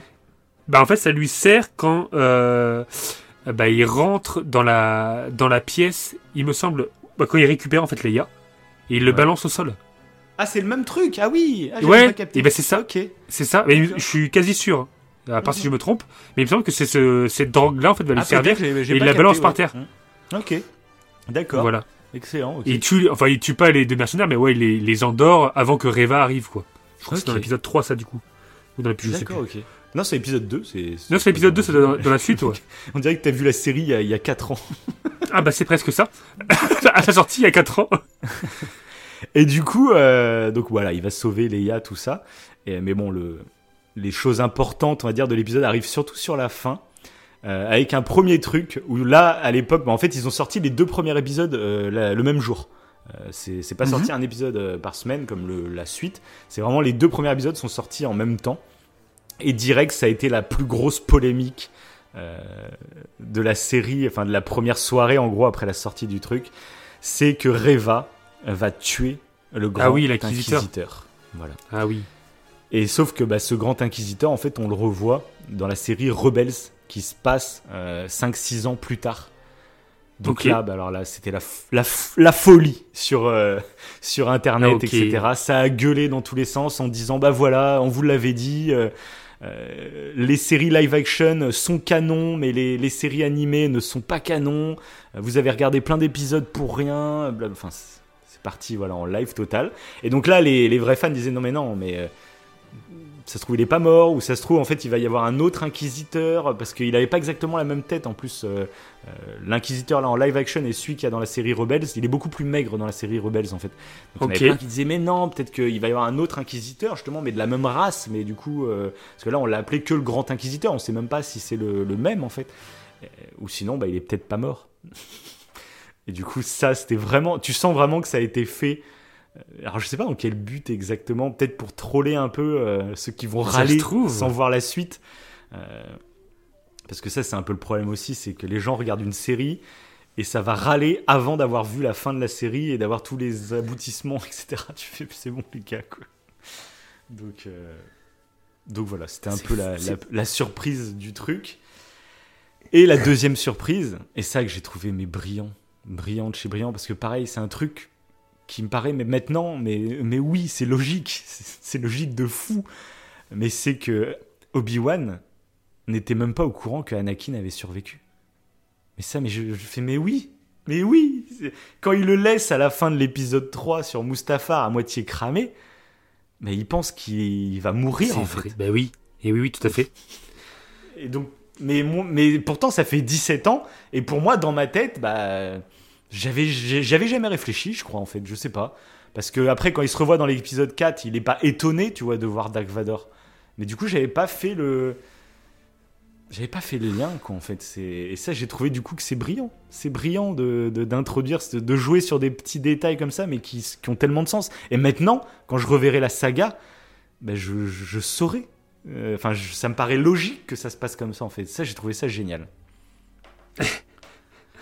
Et ils sont forts, hein. Ils sont forts, et puis ils arrivent à troller justement les haters. c'est ça. Ils sont un peu provocateurs quand même. Ils sont un peu provocateurs. Et, et en plus, bah, la scène euh, finale de cet épisode, c'est celle que je t'ai envoyée de son vidéo l'autre jour, parce que je trouve ça tellement culte. Euh, quand t'as un gros plan sur la tête de Obi-Wan, qui est à moitié en pleurs, en train de réaliser que Anakin Ouais. est vivant. C'est, imagine, ça fait 10 ans que t'es en train de faire ton deuil, parce que bah, c'est un peu ton plus grand échec, c'est que le, parce qu'il faut se dire que c'est, il l'a formé pendant presque 15 ans, peut-être pas 15 ans, je sais plus quel âge il a Anakin dans le premier, mais peut-être il a 10 ans, au moins 10 ans, tu vois. Euh, ouais, je dirais même 10-15 ans, tu vois, il a peut-être 25 ans après dans l'épisode 3. Donc Hmm. t'imagines la relation qu'ils ont, c'est au-delà d'être son maître, c'est, son père en fait. C'est, Mais non, père, ouais. euh, et- ben, il le dit dans le, dans le duel de la, Ouais. de la, de la prélo. Il dit que c'est comme s'ils se considèrent comme des frères. Comme un frère, ouais, c'est ça. ouais. Ouais, parce que pareil, moi je me disais, c'est son père aussi, je me suis fait la même réflexion. Et quand j'ai regardé le duel, ouais, il dit euh, clairement. Ouais, euh, c'est ouais, le grand on, frère qui a on était comme des petit, frères et, euh, oui. et tu sens quoi, ça. il a un attachement vraiment euh, profond Ah, envers lui. C'est pas juste son Ils apprenti. étaient H24 quasiment ensemble, là, le, C'est ça. le truc de Jedi. C'est, ils ont grandi ensemble. Donc il est attaché à lui. Ouais, ouais. T'imagines, ça fait 10 ans que tu penses déjà qu'il est mort. Et en plus, tu penses que s'il a tourné comme ça, bah, c'est de ta faute. C'est ta pour faute. ça qu'il était dans cet état-là, c'est qu'il est complètement traumatisé. Et là, du jour au lendemain, t'apprends, bah, en fait, non, il est, il est vivant. Et c'est Dark Mm. Vador. C'est. Je sais pas, j'ai trouvé ça génial. Et puis, cette scène, justement, où t'as gros plan sur Obi-Wan en train de réaliser ce qu'il vient d'apprendre. Ouais, c'est génial. Et boum, ça coupe, et là tu vois la tête de Vador dans la cuve à Bacta avec une musique, mais. Parce que pareil, on n'en a pas encore parlé de la bande-son de la série. Donc Oui. euh, j'ai vu que bah, John Williams, c'est lui qui avait fait le thème d'Obi-Wan sur la série. Euh, mais que globalement, après, je crois qu'il a aidé à l'arrangement de certains trucs, mais sinon, c'est d'autres compositeurs qui ont fait le reste de la série. D'accord. Voilà. D'accord, C'est ouais. intéressant euh, à noter. Euh, mais globalement, moi, j'ai trouvé que la- la plupart des musiques étaient excellentes. Bah, c'est pas pour rien que je l'écoutais pour faire Ouais, mon ouais, sport. bah, moi, hein. il faudra que je me Comme je l'écoute disais au début. tout seul. hein, De toute façon, c'est ce qu'on disait. C'est qu'il y en a Ouais. beaucoup, j'ai vu, qui ont gueulé en disant que la, la musique était pas folle, etc. Mais je fais quand même. Ça, c'était absolu. C'est les mêmes, tu sais, qui gueulaient euh, lors de la Postlo. Et la Postlo, je suis désolé, je viens de la re-regarder. La musique est to- totalement folle. Les nouveaux thèmes, les, le mélange là, avec oui. les anciens, etc. Enfin, Ah, La post-lo, elle était géniale aussi. ouais, c'est ouais. ça. Non, Vous pouvez penser ce Ah que oui. vous voulez de la Postlo, mais la partie musicale, enfin, je suis désolé. Non, elle était, elle était Alors, extrêmement oui. forte. Est-ce que les nouveaux Mm. thèmes, ceux de Rey, de Kylo, de euh, il y a Jedi Step aussi qui est énorme. Est-ce que c'est aussi fort que les thèmes cultes de Dark Vader, enfin de l'Empire, de, de la Force, etc. Peut-être pas parce que c'est Difficile à dire, sont- c'est oui, des Ouais, thèmes qui, qui, ont, euh, qui ont 50 ans et qui sont cultes dans la culture populaire. Mais Bah voilà, globalement, euh, c'est au-dessus de la majorité, de la grosse majorité de- des, des films et des séries qui sortent aujourd'hui. Euh, donc c'est ça aussi. C'est c'est pas parce que c'est un peu moins bien que ce qu'on a eu dans, dans les anciennes trilos Star Wars que c'est à chier en fait. Tu vois, il y, a une juste mesure à avoir. Et, euh, et moi, Ouais. globalement, il y a certains thèmes vraiment que je l'ai regardé deux fois, du coup, la série Obi-Wan. Et la deuxième fois, à chaque fois, tu fais toujours plus attention euh, aux musiques, aux détails. Parce que la première fois, tu es concentré sur l'intrigue, sur. Tu es impatient de savoir ce qui va se passer, etc. Donc, tu es moins attentif à tous les détails. C'est pour ça que je conseille toujours, quand vous aimez, euh, vous êtes fan d'un univers, etc., n'hésitez pas à regarder les choses deux fois avant d'avoir votre avis définitif. Parce que vraiment, tu, tu vis la, la chose différemment, hein, vraiment. Hmm. Voilà. Ah oui, tout à fait. Tout à fait. Un truc que j'ai bien aimé dans la- dans l'épisode 2 aussi, c'est d'ailleurs que Obi-Wan commence à, à se battre. Et euh, il, utilise de l'aïkido. Ah oui, sans sabre, ouais. Et c'est de l'aïkido qu'il fait, ouais. Et, euh, et euh, c'est plutôt euh, bah, joli. J'ai fait, ah ouais, c'est bon, les arts martiaux, ça commence et tout. et ouais, j'ai reconnu bah, les mouvements de bras parce qu'il fait des clés.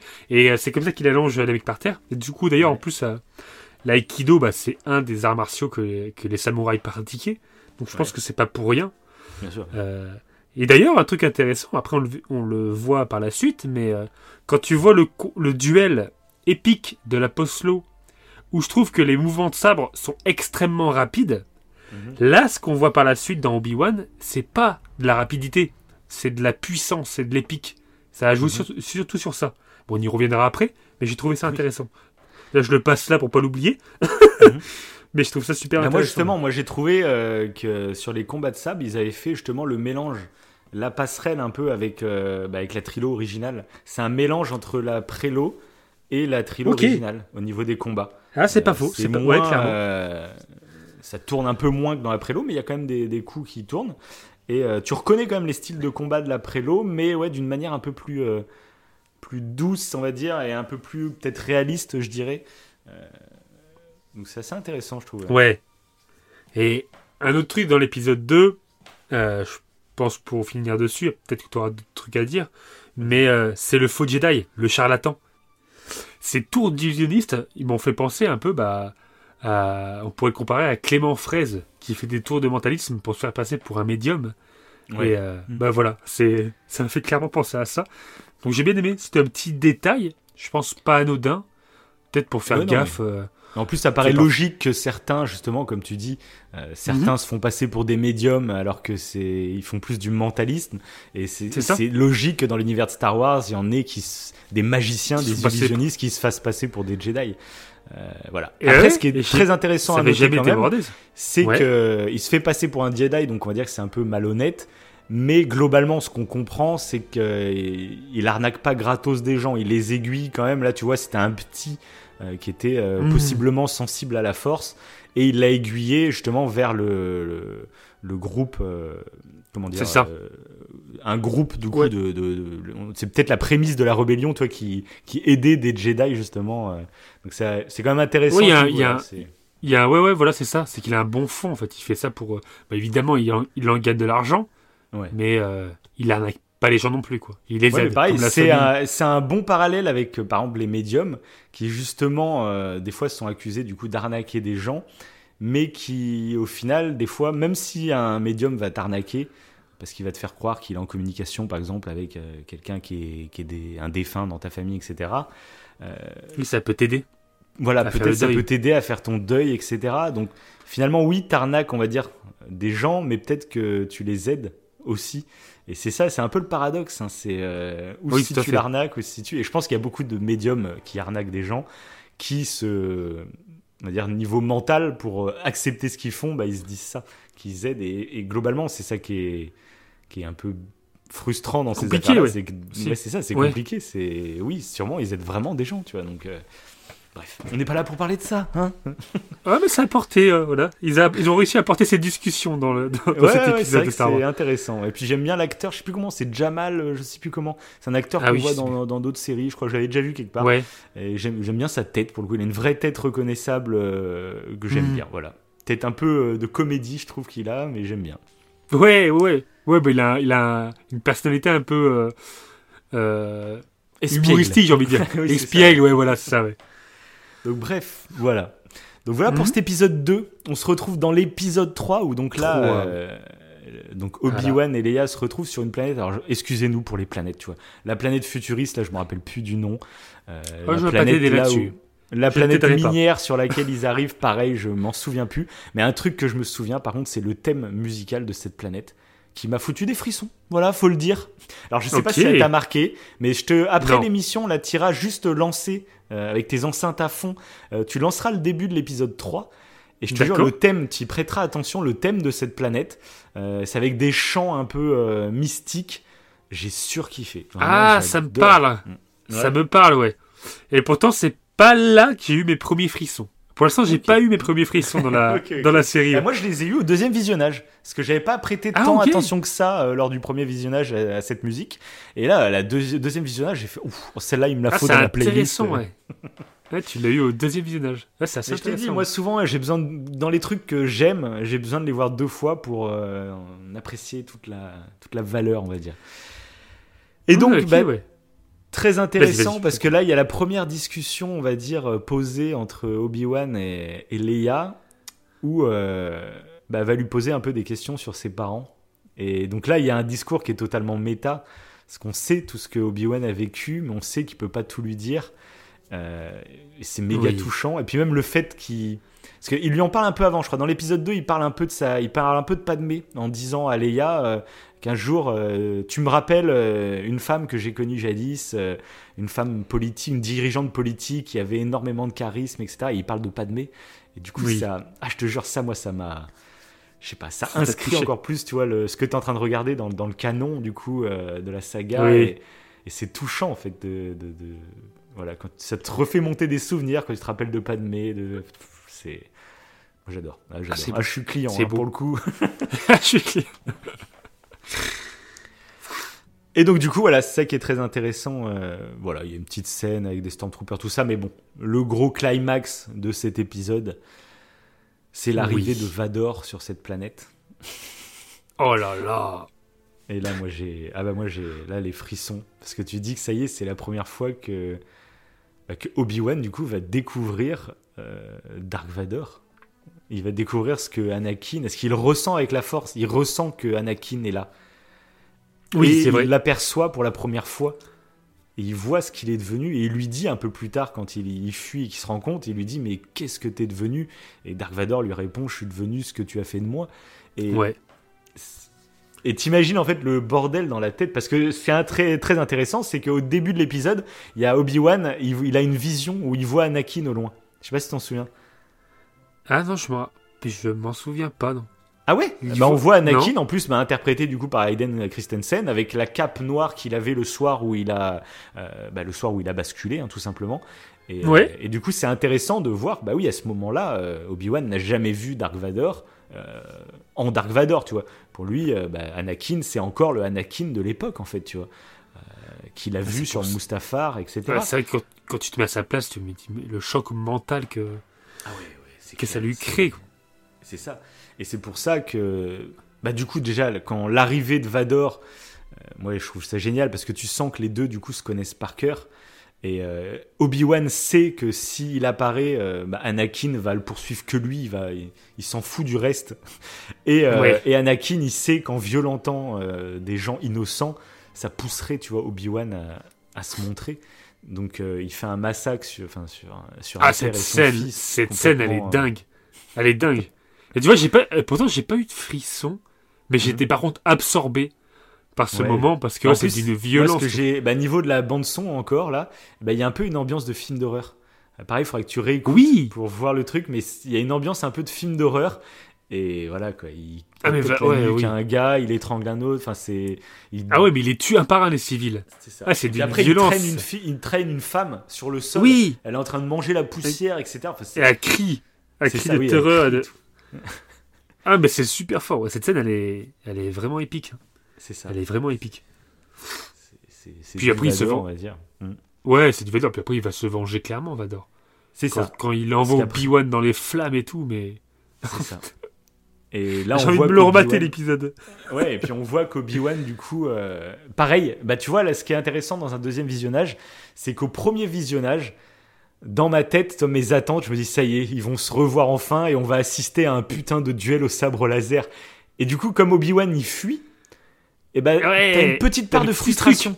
Ouais, C'est vrai, c'est vrai. Oh non Et sauf qu'à la deux- au deuxième visionnage, bah là, j'ai pu ces attentes. Et du coup, j'ai apprécié le moment beaucoup plus intensément, en fait, Ok. et beaucoup plus dramatiquement.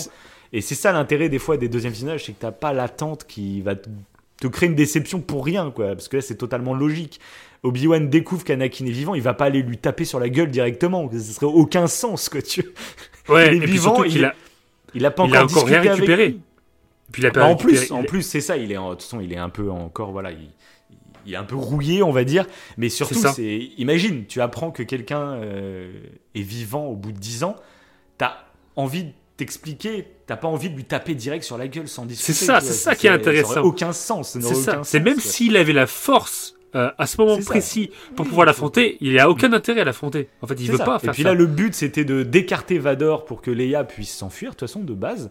Et, Oui. euh, et puis, de toute façon, après, bah, il fuit parce qu'il n'est pas prêt du tout à combattre et il veut même un peu discuter avant. Et puis, c'est là que Vador, lui, par contre, il est vraiment dans, en plein dans la haine. Euh, donc là, c'est assez intéressant parce qu'il y a tout un cheminement mental, de toute façon, de Obi-Wan qui est fait avec des comics, avec des, des romans. euh, donc, qui font partie du canon officiel, hein, qui font tout le déroulé un peu psychologique. Et on se rend compte que les premières années, il était vraiment dans la haine d'Obi-Wan. Euh, et que petit à petit, en fait, il va bifurquer sur les regrets avec Padmé, etc. Dans des, dans des comics qui sont beaucoup plus proches de la trilogie originale. Euh, ce qui explique un peu tout ce cheminement mental qui fera que, euh, bah, là on va le voir dans la série, qui va pas du tout revenir du côté lumineux, qui va pourtant le re- revenir au côté lumineux dans la trilogie originale avec Luke à la fin, tu vois. Il y a tout un Mhm. cheminement, tu vois, mental de, de Vador qui sera peut-être exploité dans une future série centrée sur Vador, par exemple, ou je ne sais quoi, tu vois.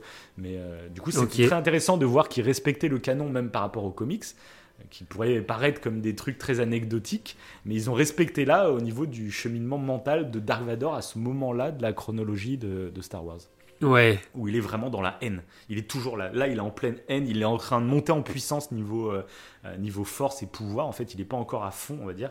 Euh, donc voilà, c'est intéressant que ça soit respecté et, euh, et voilà, et de voir euh, Obi-Wan se faire maltraiter, se faire cramer, ce qu'il veut le brûler comme lui, il a fini brûler. C'est ça. C'est vraiment une vengeance pure et dure. Il veut. Ouais. Ça, Il veut veut lui faire endurer il veut pas le tuer. En fait, Obi-Wan ne veut pas le tuer parce qu'il. il- c'est trop tôt en fait. Il a besoin d'avoir plus de, de, de- de choses en, en tête, etc. Pour, pour pouvoir euh, décider de se battre avec lui. Et euh, Anakin, lui, il veut, il veut juste tuer son maître. quoi, Il veut le torturer. quoi, et le torturer, quoi. Oui, c'est ça, le torturer plutôt. ouais. Hmm. Donc voilà, moi c'est un épisode que Ah, c'est un j'ai bel adoré. épisode, euh, ouais, moi, Ouais. c'est la première rencontre. euh, et même ça fait un truc hein, de se dire ça y est, c'est c'est la première rencontre, c'est le. Enfin, bref.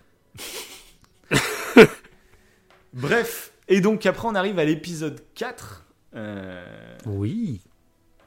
Qui est, alors c'est peut-être l'épisode un peu plus filaire, j'ai envie de dire. Ah oui, bah, Oui, euh, je suis pour, continuer, pour continuer juste sur la, la comparaison entre les épisodes, etc. Bah, Ah oui, l'épisode oui. 3 de la saga, euh, bah, c'est le combat Obi-Wan Anakin. Et donc là, bah, Ah oui, bah, tout à fait. Anakin. Voilà, tout, Tout tout à fait. simplement, tu vois. c'est Avec. Obi-Wan dans les flammes. C'est ça. C'est vraiment miroir. euh, ça. mais au, ta- au taquet, ok, ok. Et donc, bah, justement, l'épisode 4, donc, comme je disais, c'est peut-être un peu le plus filaire, mais encore, parce que c'est la montée, on va dire, en puissance d'Obi-Wan, qui retrouve ses, ses, ses habitudes de combat, tout ça. Ça fait effet miroir, du coup, avec l'épisode 4 de Star Wars, où la princesse Leia est enfermée dans un, dans un truc de Oh là l'Empire là. et euh, Ouais, il faut aller fort, la comme- sauver. Voilà, c'est tu vois que c'est vraiment les parallèles de fou. Non Euh, mais là, tu vois que c'est ultra réfléchi. Comment, Bah tu, oui, c'est ça bien que, sûr. comment tu peux te dire que, que c'est pas réfléchi, que c'est ça que tu dis, mais c'est, ça peut pas être incohérent. Si vous voyez ça. de la cohérence quelque part, c'est qu'en fait, il y a, ça sera cohérent plus tard, en fait, c'est pas possible. C'est tellement réfléchi, c'est, c'est, génial, je trouve. Ouais, parce que là, tu vois génial. vraiment que là, oui, ça- il y a vraiment des effets miroirs de dingue. Parce que là, clairement, c'est la même histoire que l'épisode 4. hein, pour la Ah partie ouais, ouais. Leia, pas, pas la globalité de l'épisode 4 de la saga. Tout mais- à fait, tout à mais Il fait. y a des petits clins d'œil, tu vois, des rapports entre épisodes, quoi. Et, euh, et du coup, bah là aussi, euh, globalement, c'est un épisode, on va dire, plus filaire dans le sens où euh, bah, tu viens de sortir d'un combat Anakin Obi-Wan, c'est ce que tu as envie de continuer en fait. Et là, C'est ça, non, c'est un tu veux du où Jedi. Dark Vader est pas présent et euh, où ils font une petite mission annexe pour aller sauver Leia, on va dire. Mais globalement, moi, j'ai beaucoup aimé quand même cet épisode. Euh, parce que déjà, en fait, c'est niveau transmédia, c'est génial parce que bah, ils sont dans la dans, dans le je sais pas comment on appelle ça, le temple ou le, le château en gros des inquisiteurs. Et Mhm. c'est un lieu dans lequel on va quelques années avant avec euh, Cal Celtis, je crois qu'il s'appelle comme ça, dans le jeu euh, Jedi Fallen Order. On Ah, va à l'intérieur de ce truc sous l'eau là où il y a des, enfin on va Ah, à l'intérieur quoi. Et du coup là Ok, ils ok. créé en live action, hein, c'est le même truc, hein, c'est le même décor, c'est Ah, c'est ça, ça génial, fait-. Bah là même la salle où Leia, tu vois, la salle où Leia se fait torturer là, dans la salle là. Oui, ouais, ouais. Et bah, je, alors je suis pas sûr parce que j'ai joué au jeu il y a, je sais pas, il y a 2-3 ans maintenant, mais il me semble qu'à un moment, je vous spoilerai pas le personnage, mais il y a un personnage qui se fait torturer dans cette, euh, dans ce temple, D'accord. et j'ai l'impression que c'est exactement la même salle en fait. Donc c'est le clin d'œil est très très cool. Ah ouais, pareil super. pour aller voir encore plus loin au niveau des clins d'œil jeux vidéo ludiques. euh, à un moment, Obi-Wan là, il, euh, il fait noir et puis d'un coup il allume Ouais. son sabre et il tape un stormtrooper. Il rallume son sabre, il est à l'autre côté de la pièce et il tue un autre stormtrooper. Et bah Oui. ça alors, ça je l'ai entendu euh, euh, dans un podcast. Hein, je me rappelle pas du tout alors que je les ai fait à l'époque. Mais a priori ça, ça serait dans le jeu vidéo. Euh, je sais plus comment il s'appelle mince. Euh, Enfin bref, c'est ceux qui connaissent les jeux vidéo Star Wars connaissent. C'est le pouvoir de la Force, le deuxième épisode. C'est ça, le pouvoir de la Force. Où on, D'accord. Voilà, on incarnait un quelqu'un qui était destiné, je crois, à devenir un Sith, qui est finalement rebasculé du côté lumineux. Enfin, un délire comme ça. Et apparemment, la scène d'intro de- du deuxième jeu fait écho à cette scène où Obi-Wan elle aime ses sabres à deux côtés de la pièce, dans le noir, etc. Donc voilà. Ok. Donc à confirmer parce que moi je m'en rappelle plus, mais c'est ce que j'ai entendu. Donc j'ai trouvé ça très cool que dans un épisode, en fait, il y a des références aux jeux vidéo directement. Euh, je trouve ça crée un voilà une sorte de bonne ambiance transmédia où on se transmet Non, des trucs, génial. etc. C'est moi je trouve ça trop Surtout cool. qu'il y a un prochain jeu Star Wars qui va sortir en plus. Donc, Bah, en euh, plus, bah, ils ont annoncé la suite de Jedi Fallen Order qui s'appellera Jedi Survivor. Et là, ce qui est très intéressant, c'est que du coup, le, le premier Jedi Fallen Order se passe quelques années avant la série Obi-Wan. Alors, je dirais une cinq années, mais je suis plus sûr exactement, mais c'est quelques années avant. Et mhm. ils ont annoncé que Jedi Survivor, donc la suite, se passerait en même temps que la série Obi-Wan. Oh. Et peut-être qu'il y aura des petits clins d'œil alors du coup. Voilà. Comme, ils ont là, fait des ils ont, au comme jeu. là, ils ont pris un clin d'œil aux jeux vidéo. dit- voilà. Hmm. Voilà. Ah, c'est cool. Ah, c'est Ça, vraiment moi cool. j'aime bien, c'est vrai qu'en temps- alors ça fait peut-être fan un peu pigeon qui euh, qui va du coup euh, prendre tous les supports ou je sais pas quoi, mais moi je kiffe quoi. Voilà, j'aime cet univers et ça me fait, je kiffe. Après je prends pas tout parce que j'ai testé les comics par exemple et je trouve que c'est trop cher pour les histoires. C'est vraiment des quêtes annexes hein, les comics. euh. Mhm. Donc il y a certains points intéressants, mais ça reste beaucoup trop cher. Mais c'est le problème de beaucoup de livres, hein, je trouve. Euh, dès que tu achètes une BD, un manga, une comics ou même un roman, et à la limite un roman, tu mets quand même plus de temps à le lire. Mais C'est bon, ça. mettre 15, C'est limite, 15 20 euh, balles. Économiquement, euh, c'est plus intéressant. Ouais, ouais, que les Parce comics. les euh, BD, les comics, tu mets cher. 15-20 balles et en une demi-heure, t'as fini le truc, t'es un peu frustré quoi. Ouais, c'est le même. Ouais, voilà, c'est la même chose pour les mangas en fait. hein. Mm. C'est vrai que les mangas, les mangas scan, c'est pareil. Ça coûte euh, relativement cher quand tu veux tout, tout prendre. donc bon. Enfin bon. Bref, donc Voilà. du coup, c'est un épisode aussi que j'ai bien aimé sur sa conclusion, parce que du coup, euh, bah, il y a Leia qui enfin fait confiance à Obi-Wan parce qu'elle l'a cru mort. Euh, Oui, Reva à cause de Reva. que- ouais, c'est ça, lui fait croire qu'Obi-Wan est mort, donc euh, elle y croit. Et à la fin, elle pose sa main sur la main, sur la, la main d'Obi-Wan. Et là, pareil, là, ça m'a foutu des frissons au deuxième visionnage. Parce que du coup, euh, bah, j'ai pris conscience que bah, c'est la fille d'Anakin. Imagine les émotions d'Obi-Wan euh, dix ans après, et en plus, ça, ça lui permet de se reconstruire en fait. Euh, il vit un deuil terrible, niveau culpabilité, c'est terrible. Et là, bah, il y a, Et il il se y a un rattrape regard un peu sur sa fille. Ouais, Ouais. et puis il y, a il y a un regard très affectueux de Leia où elle est reconnaissante et elle est contente de savoir qu'il est pas mort. Et je te jure, là, ça me refout des frissons rien que d'y repenser. Et, au deuxième visionnage, j'ai pris conscience un peu de tout ça euh, que j'avais pas au premier. Je sais pas pourquoi. J'ai pas parce que j'ai regardé du coup les épisodes de la prélo. Euh, tu sais, j'ai regardé la série une première Oui. fois et j'ai regardé après la prélo et après j'ai euh, j'ai regardé une deuxième fois la série. Et du coup, c'est peut-être pour ça que j'étais plus euh, j'avais plus conscience, bah oui, c'est la fille d'Anakin. Au lieu d'être. euh, Enfin, je pensais que c'était Princesse Leia, mais je fais, avant d'être Princesse Leia, en fait, c'est la fille d'Anakin. Et imagine pour Obi-Wan ce que c'est. Son, son Oui, frère mort, et là, il y a sa petite fille qui. Qui, qui du coup lui est reconnaissante et enfin il voit de la lumière euh, sortir de toute sa relation qu'il a eue avec Anakin tu vois et Mais d'ailleurs, ouais. voilà Mais ça, ce que tu dis, en plus, ça, ça augmente la puissance dans euh, pour euh, pour dire que il peut pas tuer Anakin en fait. Là encore une fois, Mm. c'est là il, il s'occupe de ses enfants. Comment tu peux être responsable de Enfin, je sais pas si Leia apprenait que, par exemple, bah, bon après elle le saura que c'est Dark Vador, etc. Et tout. Mm. Mais lui à ce moment-là, euh, il tuerait le père de des enfants qu'il cache. Bon, c'est c'est compliqué, je trouve Oui, ça, on en mentalement. reparlera plus tard mais c'est pas son rôle quoi en gros globalement C'est ça, tout à fait, tout à ça. fait. Mm. Mais d'ailleurs, moi, il y a un truc que j'ai bien aimé dans cet épisode. Euh, bon, t'as fait. De toute façon, j'avais pas pris beaucoup de notes à part ça particulièrement. Ouais. C'est qu'on voit que Leia résiste aux tentatives de Reva de rentrer dans son esprit. très malin. Et Ça aussi, C'est malin, grosse réponse au troll. Ça, c'est grosse pas mal. réponse au troll parce que ça, c'était une critique aussi de l'apostologie, justement. C'est que bah, c'est dans l'apostologie qu'est apparu avec Kylo Ren, qui arrivait à lire dans les pensées de Poe Dameron, c'est pour euh, trouver les plans, pour trouver Mhm. euh, le temple Jedi et Luke, etc. Il lit dans les pensées de. de, de donc de, de Poe Dameron. des pots Ouais, ouais. Et à l'époque, bah, ça avait fait polémique en disant ah bah d'accord. Donc la force, ça permet maintenant de lire dans les pensées. Ils disent bah c'est totalement con parce que si euh, bah, Dark Vador, euh, il est plus puissant que Kylo Ren, donc normalement il saurait euh, lire dans les pensées. Du coup, pourquoi il l'a pas fait sur Leia quand Leia justement, il essayait de la torturer pour lui dire d'apprendre Ouais. où étaient cachés les plans de l'étoile de la mort dans Ouais. l'épisode 4 Tout Parce est pensé. Parce qu'il la torture et parce qu'il euh, justement il la menace de faire péter sa planète. Euh, et tu te dis bah, pourquoi il lit pas dans ses pensées en fait? Et du coup ils sont malins parce qu'on voit Reva du coup qui lit dans les pensées bah, justement de, du faux Jedi là. Et du coup ça. ça. ça avait gueulé la- au moment de la sortie de l'épisode 2. C'était un des trucs qui gueulait en disant ah ouais donc vraiment euh, même un inquisiteur il peut lire dans les pensées. hein. donc vraiment Dark Vador pourquoi il le fait pas avec euh, et juste après et ben elle essaye de lire dans les pensées de, de Leia De Leia. et elle y arrive pas. Et là, elle y arrive pas. Et ça, j'ai kiffé parce que c'est un peu, bah, tu sais, quand ils influencent les pensées. Quand il dit, euh, justement, euh, Oui. tu libère-moi ou je sais pas quoi. Parce que ça marche parce que c'est un Stormtrooper. Mais ça marche pas sur des esprits forts, en fait. Euh, et c'est ça qui est intéressant. Et du coup, de voir Leia, même à 10 ans, en fait, ça marche pas, en fait. et du coup, Bah d'ailleurs, ça-. Oui. Et d'ailleurs, c'est caricaturé, je trouve, avec le faux Jedi. Où il le fait carrément par téléphone, lui. Il fait semblant de le faire par téléphone. Oui, C'est vraiment ça. une caricature extrême, que le mec à, à distance, que le mec il contrôle tout le monde.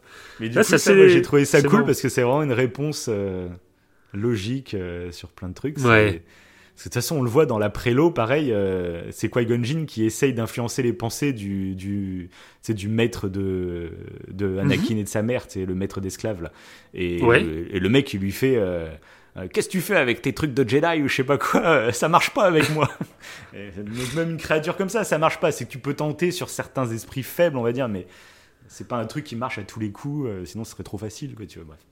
Ouais, ouais, c'est ça. Puis de toute façon, Leia, on considère que, vu que c'est la, la fille de Dark Vador, C'est et puis de ça, toute façon, on le voit. Puis on peut imaginer qu'il a essayé de lire dans ses pensées au début, mais qu'après il l'a torturé, et puis après, il est, dernier recours, il a menacé de détruire la planète d'Alderan. Oui, voilà.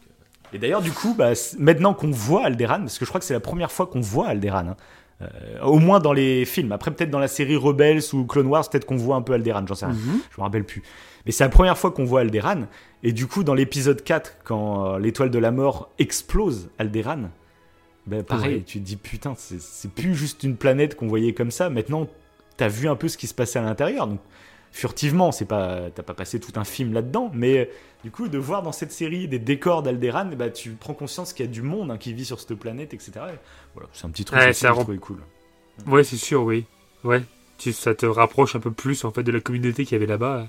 C'est ça. Et ça, Mm. ça rend l'impact plus puissant. Mais ils sont forts, de toute façon. C'est pour ça qu'en fait, quand tu regardes tout, euh, ton mood envers l'univers et envers les personnages euh, se renforce. Ah. Mais comme tu le dis, tu as ressenti des frissons avec, en regardant une deuxième fois parce que tu t'es retapé en plus euh, l'après-l'eau et tout. Ça. Donc forcément, ça joue.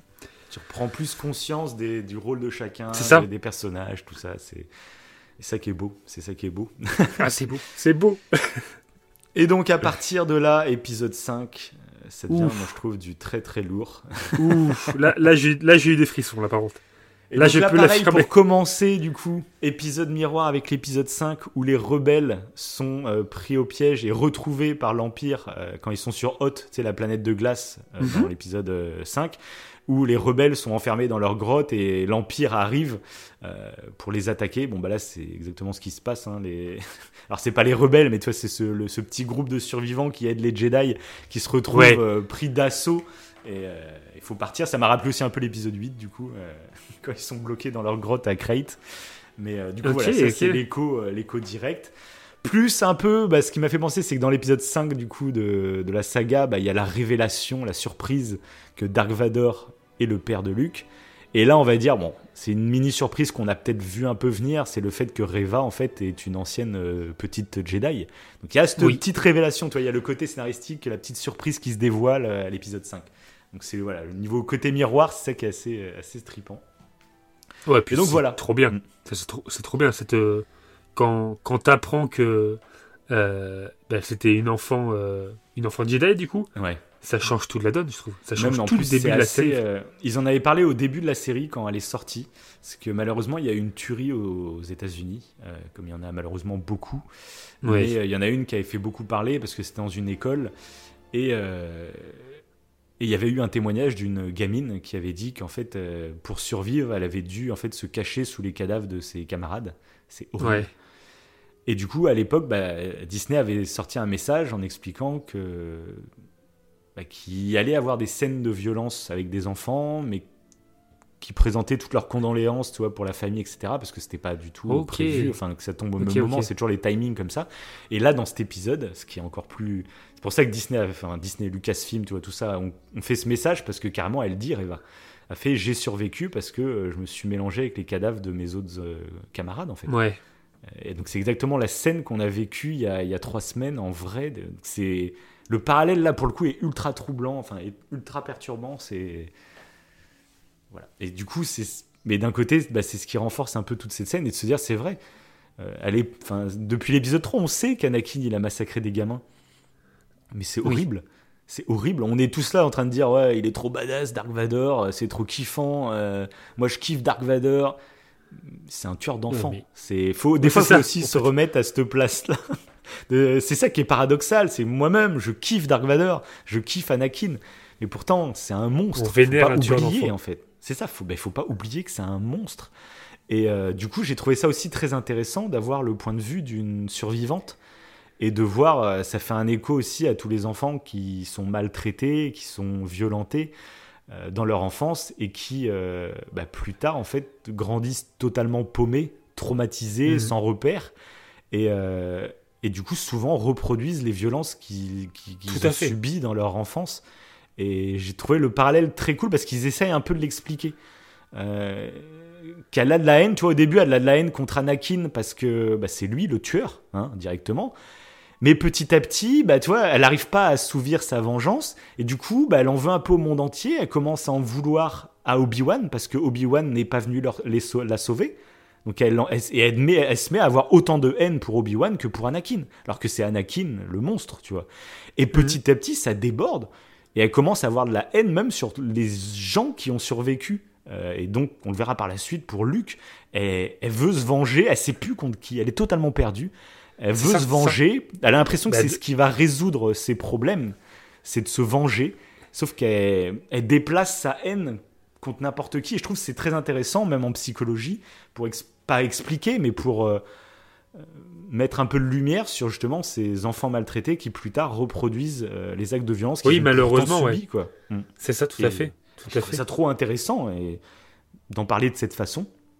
Ah Voilà. ben oui, Et en fait ça rend le personnage de, de Reva ultra intéressant euh, dans, dans cette partie 5, justement pour ce que tu viens de dire.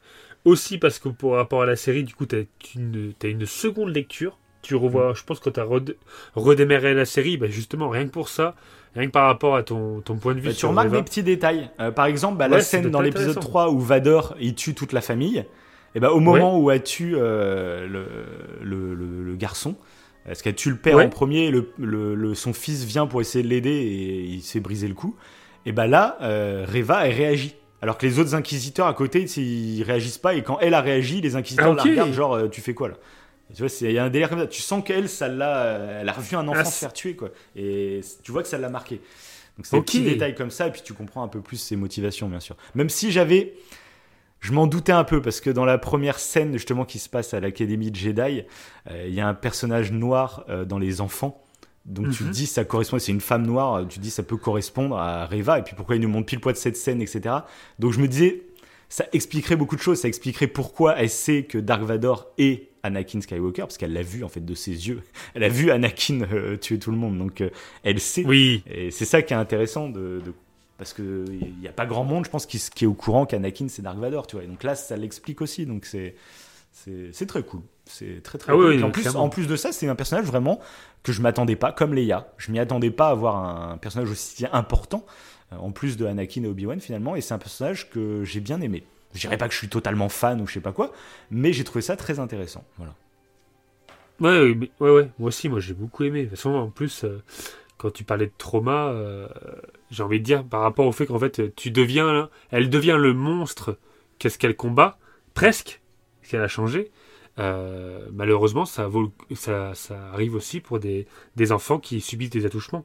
Ils peuvent bah devenir après. Ça. Euh, quand je disais violenter, brutaliser, ça. ça, regroupait tout ça. Hein, de toute façon, tout ça, fait, tout à fait. Hmm. Et non, du coup, c'est un personnage, je trouve, qui est, qui est intéressant en profondeur. Ah, Donc, non, moi, j'ai.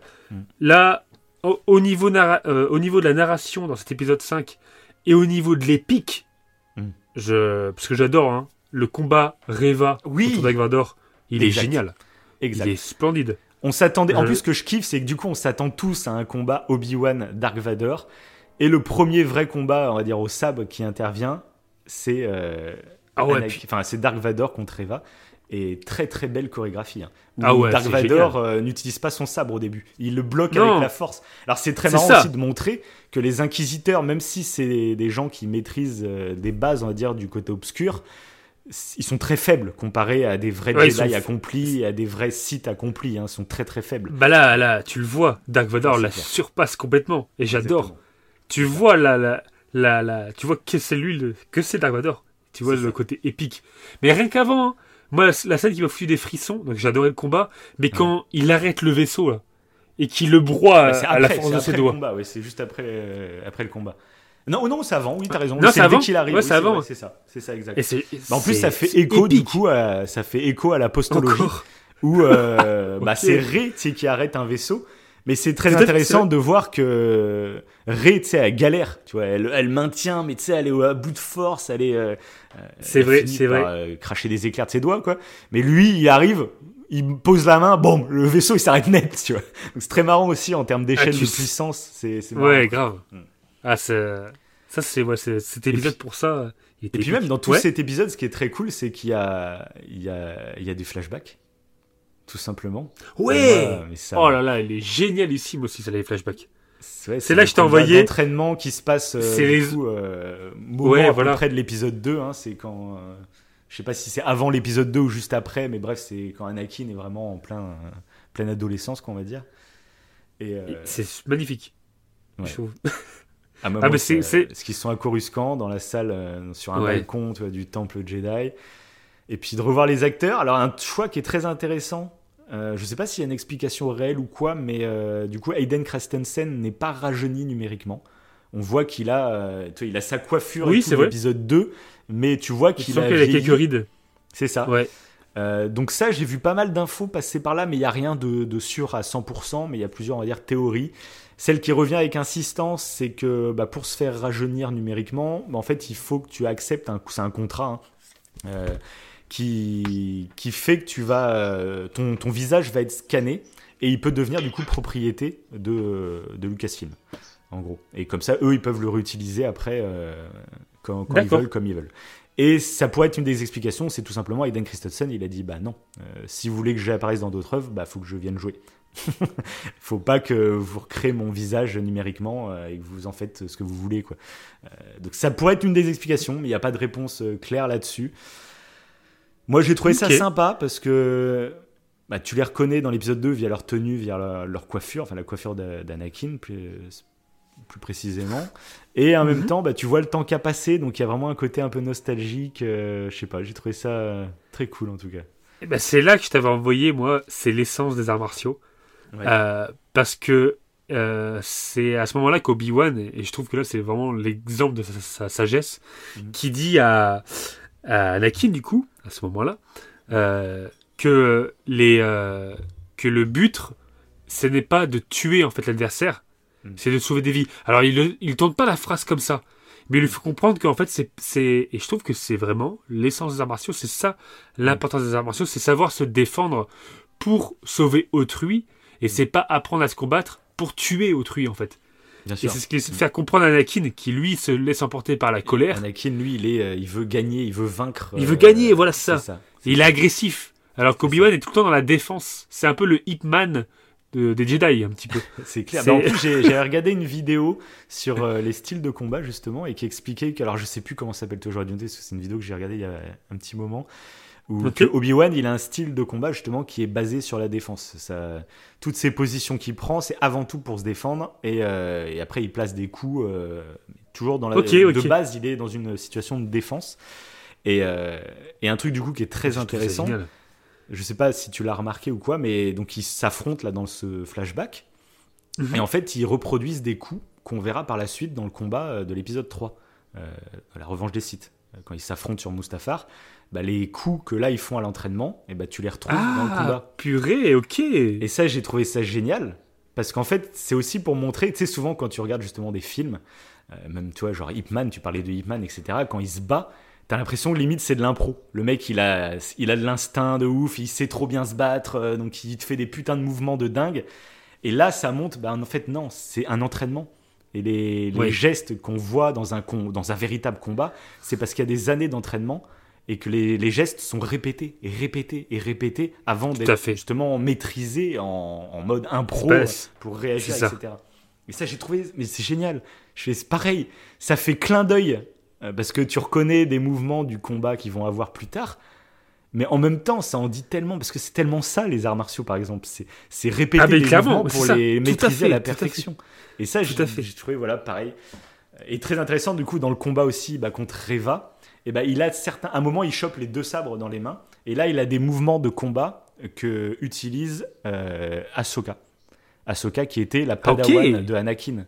Et du coup, tu dis, bah oui, c'est des mouvements qu'il a dû faire à l'entraînement avec Anakin et qu'elle a reproduit du coup parce qu'elle se bat à deux sabres et tu fais putain. Ouais, c'est trop bien, mais c'est trop bien dans les mais voilà, c'est ça qui est génial. Et voilà, rien qu'avec le détail du, des chorégraphies de combat, tu comprends des mm. choses. Ça, c'est très fort. C'est génial. C'est génial. Ouais, moi je. Enfin, voilà, moi, ah, cet épisode était très fort. oui, et puis c'est. Voilà. Il y avait beaucoup de choses. Il y a nostalgie, mais il y a, il y a tellement de petits messages, etc. Et encore, je crois qu'il y a d'autres détails. Euh, euh, bon, je ne saurais pas tous les citer. Et puis, tellement de trucs. Et, et puis c'est là que tu apprends que le grand inquisiteur n'est pas mort. Aussi. En plus, voilà. Voilà. La réponse à la fin et qu'en fait, ça fait longtemps qu'ils savent un peu. Euh, alors on ne sait pas trop depuis quand, mais qu'ils savent que Reva a des projets euh, un peu sombres. Ouais, c'est ça. ils avaient tout compris. Voilà. Ils l'utilisent comme un pion en fait. Ouais. C'est ça.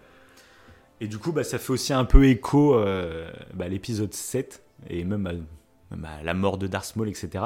Où souvent les, personnes du côté obscur arrivent mieux à survivre à leurs blessures parce que justement, euh, bah, ça nourrit leur côté obscur. Là, tu vois, il s'est pris un coup dans le bide, mais il a survécu. Et dans l'épisode 7, je sais pas si tu te rappelles, mais Kylo Ren se prend un coup de, mitraillette de Chewbacca. Euh, euh, et, justement, il se tape dessus, c'est pour se donner de la puissance, c'est pour aller. La douleur, la haine, le mal, la souffrance, ça, c'est censé augmenter tes pouvoirs, tu vois, du côté obscur. Et du coup, voilà, Kylo Ren, il se frappait, tu sais, carrément pour, euh, il se frappe dans la blessure pour euh, se donner plus de puissance, tu vois. Et euh, voilà, c'est un petit détail qui est marrant. Et du coup, que les sites, enfin même le, globalement au côté obscur, tu peux un peu plus survivre à des grosses blessures parce que ça nourrit justement le côté obscur, la blessure. Donc mm. voilà, c'est une petite Un petit détail qui est, qui est- qui est sympa. Bref. Et c'est le moment de passer à l'épisode final. L'épisode 6. Sûrement l'épisode qui a fait le plus de bruit, forcément. Positivement d'ailleurs. Euh, Ah. Cet épisode, pour le coup, a mis un peu tout le monde d'accord, j'ai envie de dire. Et moi, j'ai pris mon pied, mais monumental. C'est, toi, c'est un truc. On en avait déjà parlé dans nos autres émissions Star Wars, surtout quand on a parlé de la postologie, où je te disais que moi, il y a un truc qui m'a manqué dans la postologie. Oui. C'est un vrai gros duel. Ah ouais, j'ai pensé à ce truc mémorable, on va dire. J'ai pensé à toi. Quand j'ai vu l'épisode, j'ai pensé à justement à Oui, ce bah, point particulier. Parce que je t'avais dit, en plus, dans cette série, vas-y, s'il termine comme ça, je- ça va être ouf, quoi. Anakin et Obi-Wan qui se réaffronteraient, enfin, ça paraît... euh, Tu m'aurais dit ça il y a un an, je t'aurais même pas cru, en fait. Ça paraît tellement fou. Et, et puis pour moi, c'est ça, Star Wars, je l'ai déjà dit. C'est... Il y a plein de trucs dans un Star Wars que j'aime, mais ce que j'aime, c'est qu'à la fin, il y a un petit cérémonial et il y a un duel. T'envoies tout. Et même si ça peut paraître con, parce que là, par exemple, il vi- allez, vas-y, viens, on va sur cette planète. Vas-y, tête à tête sur cette planète, mon gars. Il se pose sur une planète et puis allez, on, on sneak, on sneak, mon gars. Ça fait con, c'est pourquoi il se pose là, pourquoi on s'en fout. C'est un cérémonial, c'est ça. Va dans un lieu stylé et on se met dessus, quoi. Et moi, je, ah, je, je, te jure, j'étais limite en train d'applaudir quand je voyais qu'on était en train de préparer le duel. Quand Obi-Wan il commence à dire euh, je vais y aller, je vais y aller, je vais, je vais, le- je vais le défoncer mon gars. je te jure, j'applaudissais quoi. Je fais allez, allez. Puis après quand il y a Dark Vador qui fait euh, on le suit, euh, restez ici, j'y vais tout seul. Ah ouais, il a trop envie, il est dans des coups. C'est énorme. Même le grand inquisiteur lui dit que c'est pas, que Mm. c'est pas du tout rationnel, quoi. Là, là c'est pour le coup, c'est Oui, vraiment purement émotionnel, ce, ce, truc-là. Ouais, je te jure, je... Du coup, moi, depuis, on va dire que, que, que la licence a repris, c'est vrai que niveau duel, euh, j'en avais pas trouvé beaucoup de marquants. Le limite, le plus marquant, bah, c'était celui d'Asoka dans l'épisode de Mandalorian. C'est vrai. Il y avait vraiment pareil, pareil un cérémonial euh, très inspiré des films euh, de Kurosawa, c'est très, très japonais, etc. J'avais Oui. adoré pour ça. Puis il y avait un duo en Et, plus. euh, Western et. euh, Oui, en plus, c'est vrai. western vrai. et, il y avait, euh, il y avait un double, double combat. Bah, après, comme bon, là. c'est plus le combat au sabre-lance qui m'avait marqué, hein, d'ailleurs. Tout à fait, tout à fait. Et d'ailleurs, un truc que j'ai remarqué, je sais pas si tu te souviens, je me suis posé la question, parce que dans mon marathon, je me suis pas retapé la série Mandalorian, mais euh, j'ai fait gaffe dans l'épisode 8 de la postologie, donc. euh, tu te rappelles la Stormtrooper, là, qui est jouée par. euh, je sais plus comment elle s'appelle non plus, mais la meuf qui jouait dans Game of Thrones. Tu sais, le Stormtrooper tout brillant, là. Ouais, Gwendoline Christie, je crois qu'elle s'appelle, ouais, c'est ça. ouais. Euh, et bah, euh, dans l'épisode 8, elle se bat avec une lance. Et en plus, tu sais, elle a une armure qui est faite en Beskar, a- parce que Oui. les tirs de blaster, rebondissent dessus. Et elle a une lance. Et du coup, direct, je me suis dit. Parce qu'avant, quand j'ai regardé l'épisode 8, j'avais pas encore regardé Mando. Maintenant que j'ai vu Mando, bah, il y a une lance. Justement, le combat euh, Ahsoka contre. euh, contre euh, Et oui, je sais même plus oui. C'était qui cette meuf Elle se bat avec la lance et après Ahsoka remporte la lance et la donne à Mando. Et alors il me semble que Mando l'a fait fondre pour avoir de- une armure, une pièce d'armure ou quoi. J'ai un doute là-dessus, mais j'ai un doute. Je rappelle pas. Euh, pourrez nous le dire ceux qui s'en souviennent dans les commentaires, parce que sinon ça pourrait être un beau clin d'œil de se dire que la, la fameuse lance en Beskar dans la série de Mando, elle atterrit dans les dans les bras de cette Stormtrooper. Donc du coup c'est vrai qu'il y aurait peut-être une histoire derrière ou quoi. J'y ai pensé vite fait, mais peut-être que je me trompe parce qu'il me semble qu'il a fondu la lance. Donc euh, après il y a peut-être un rapport. Ça doit être une lance en Beskar aussi, donc euh, il y a peut-être un rapport, mais euh, un petit clin d'œil ou je sais pas quoi. Bref, on n'est pas là pour parler de ça. On est là pour parler du coup donc de cet épisode final. Et pff, bon, on va commencer de toute façon par le duel parce que c'est par là que l'épisode commence. Tout est Et dans le Qu'est-ce que t'as pensé du duel? Ah bah.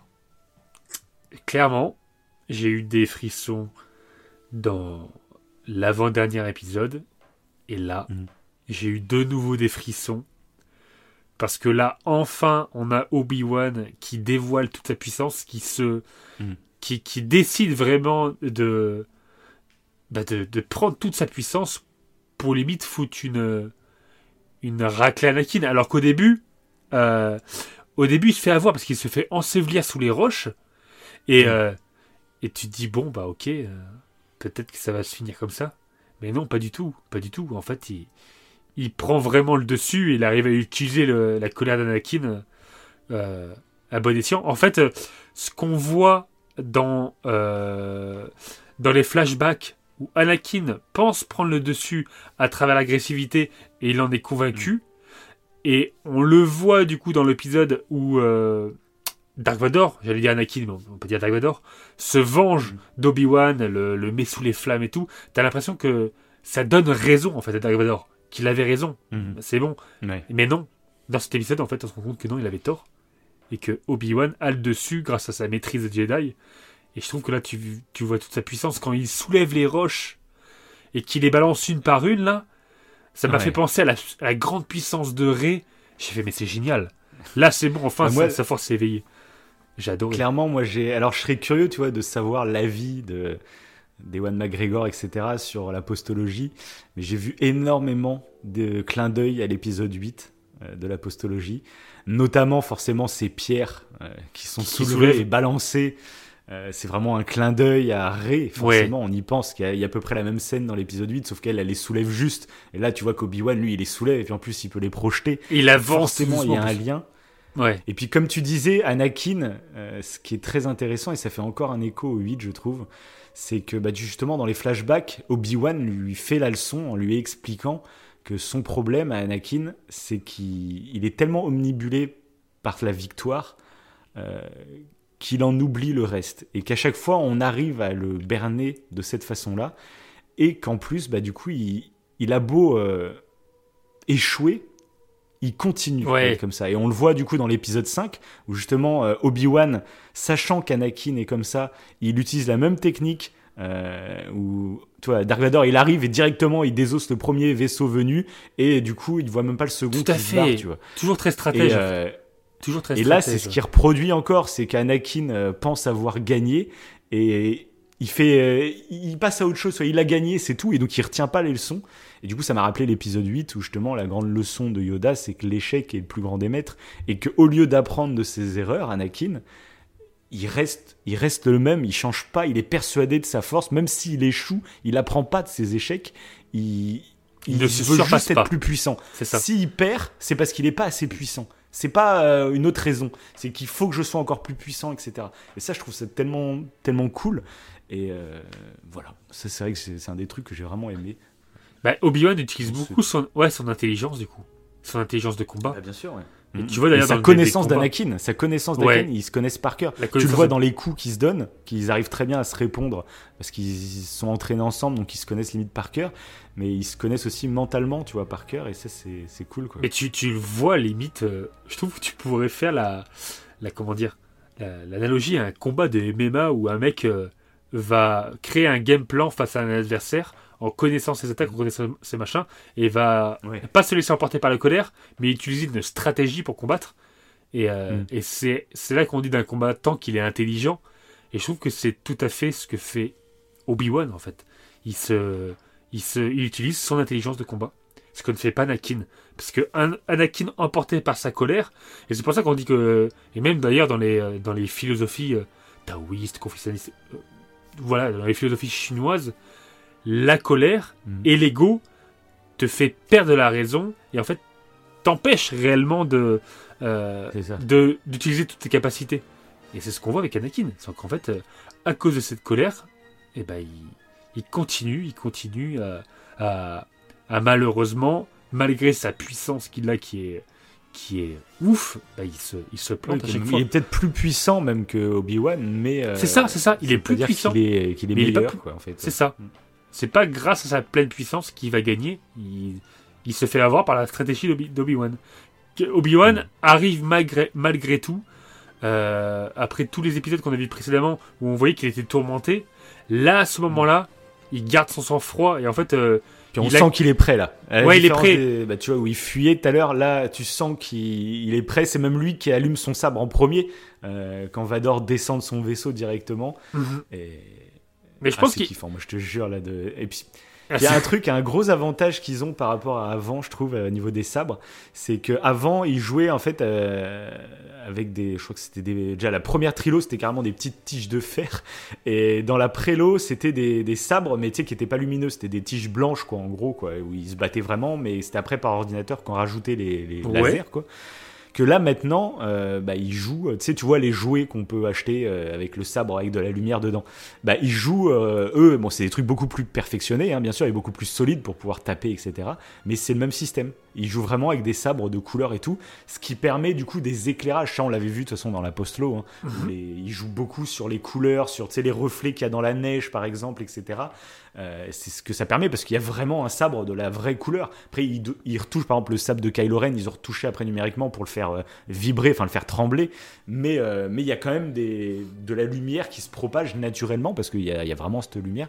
Et du coup, je trouve qu'ils en jouent beaucoup. Et c'est ce qui est intéressant, par exemple, dans la prélo, c'est pour ça que tous les combats sont très lumineux. Et ça se termine carrément sur Mustafar avec de la lave dans tous les sens parce que justement, s'il fait trop sombre, euh, bah, tu verrais que les reflets devraient être ajoutés numériquement, et du coup les reflets seraient pas ouf. Et que maintenant qu'ils ont, on va dire, ces, ces outils, il y a beaucoup plus de combats un peu plus sombres et tout. Et du coup, bah, j'ai kiffé le parallèle entre bah, Mustapha, où c'était la lave, voilà. Et là, justement, c'est de la roche, comme si c'était de la lave sèche, euh, et du coup très sombre. Et tu, moi, j'adore hein, les plans de loin, où tu vois deux sabres qui s'entrechoquent au loin, mais c'est ah, épique. Ah oui, mais clairement, c'était l'épique au possible. Limite, ça m'a fait penser, avec les pieds à tout, c'est du Dragon Ball Z un peu. oui, ça part. Et euh, ouais, ouais c'est magnifique. Hein. Le combat, il est magnifique. Ça fait penser un peu à, limite, à, comment dire, à Yoda et Palpatine, où ils utilisent vraiment la puissance cette fois-ci. Ils sont pas que dans le bah, combat de sabre. Bah, un truc euh, que je kiffe dans les chorégraphies, qu'il n'y avait pas du tout, du coup, tu vois, dans la prélo, c'est euh, c'est le côté ils utilisent la force en même temps du combat de, sabre. Avant c'était ils utilisaient la force juste pour faire des sauts, trucs comme ça, tu vois. Là, euh, des fois ils bloquent avec sa main le sabre directement, tu vois. Ça on l'avait vu déjà dans la postlo avec le combat dans l'épisode 9 mhm. de, de Rey et Kylo où pareil ils bloquent les sabres avec la, force quoi. Mais là, il, bah déjà, on l'avait vu Vador quand il combat contre Reva, où il joue un peu avec elle. On voyait qu'il servait de la force pour bloquer des coups et tout. Mais là, il réutilise en double, double sabre, tu vois. Euh, double, donc c'est, ça, j'ai vraiment kiffé. Et un truc assez intéressant. Donc, je me suis fait la remarque, j'ai pas été euh, vérifié. J'aurais peut-être dû. mais c'est la remarque que je me suis fait là en regardant la post-lo. Euh, c'est un truc que je kiffe dans la postologie, c'est le sound design des sabres et même de la force. Tu sais, quand dans la post-low, quand, quand ils utilisent la force, il y a un gros bruit sourd. Un... Ouais, ouais. Tu sens qu'il y a une puissance. Et pareil dans les sabres, dans la post-low, t'as l'impression que les sabres sont beaucoup plus lourds euh, et que quand ils tapent, il y a un vrai bruit très sourd.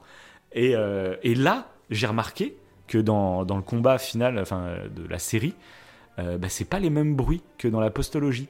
Et là, on est beaucoup plus près justement euh, au niveau du style de combat. On, on, sort un peu du côté très vous avez beaucoup de tournis, etc.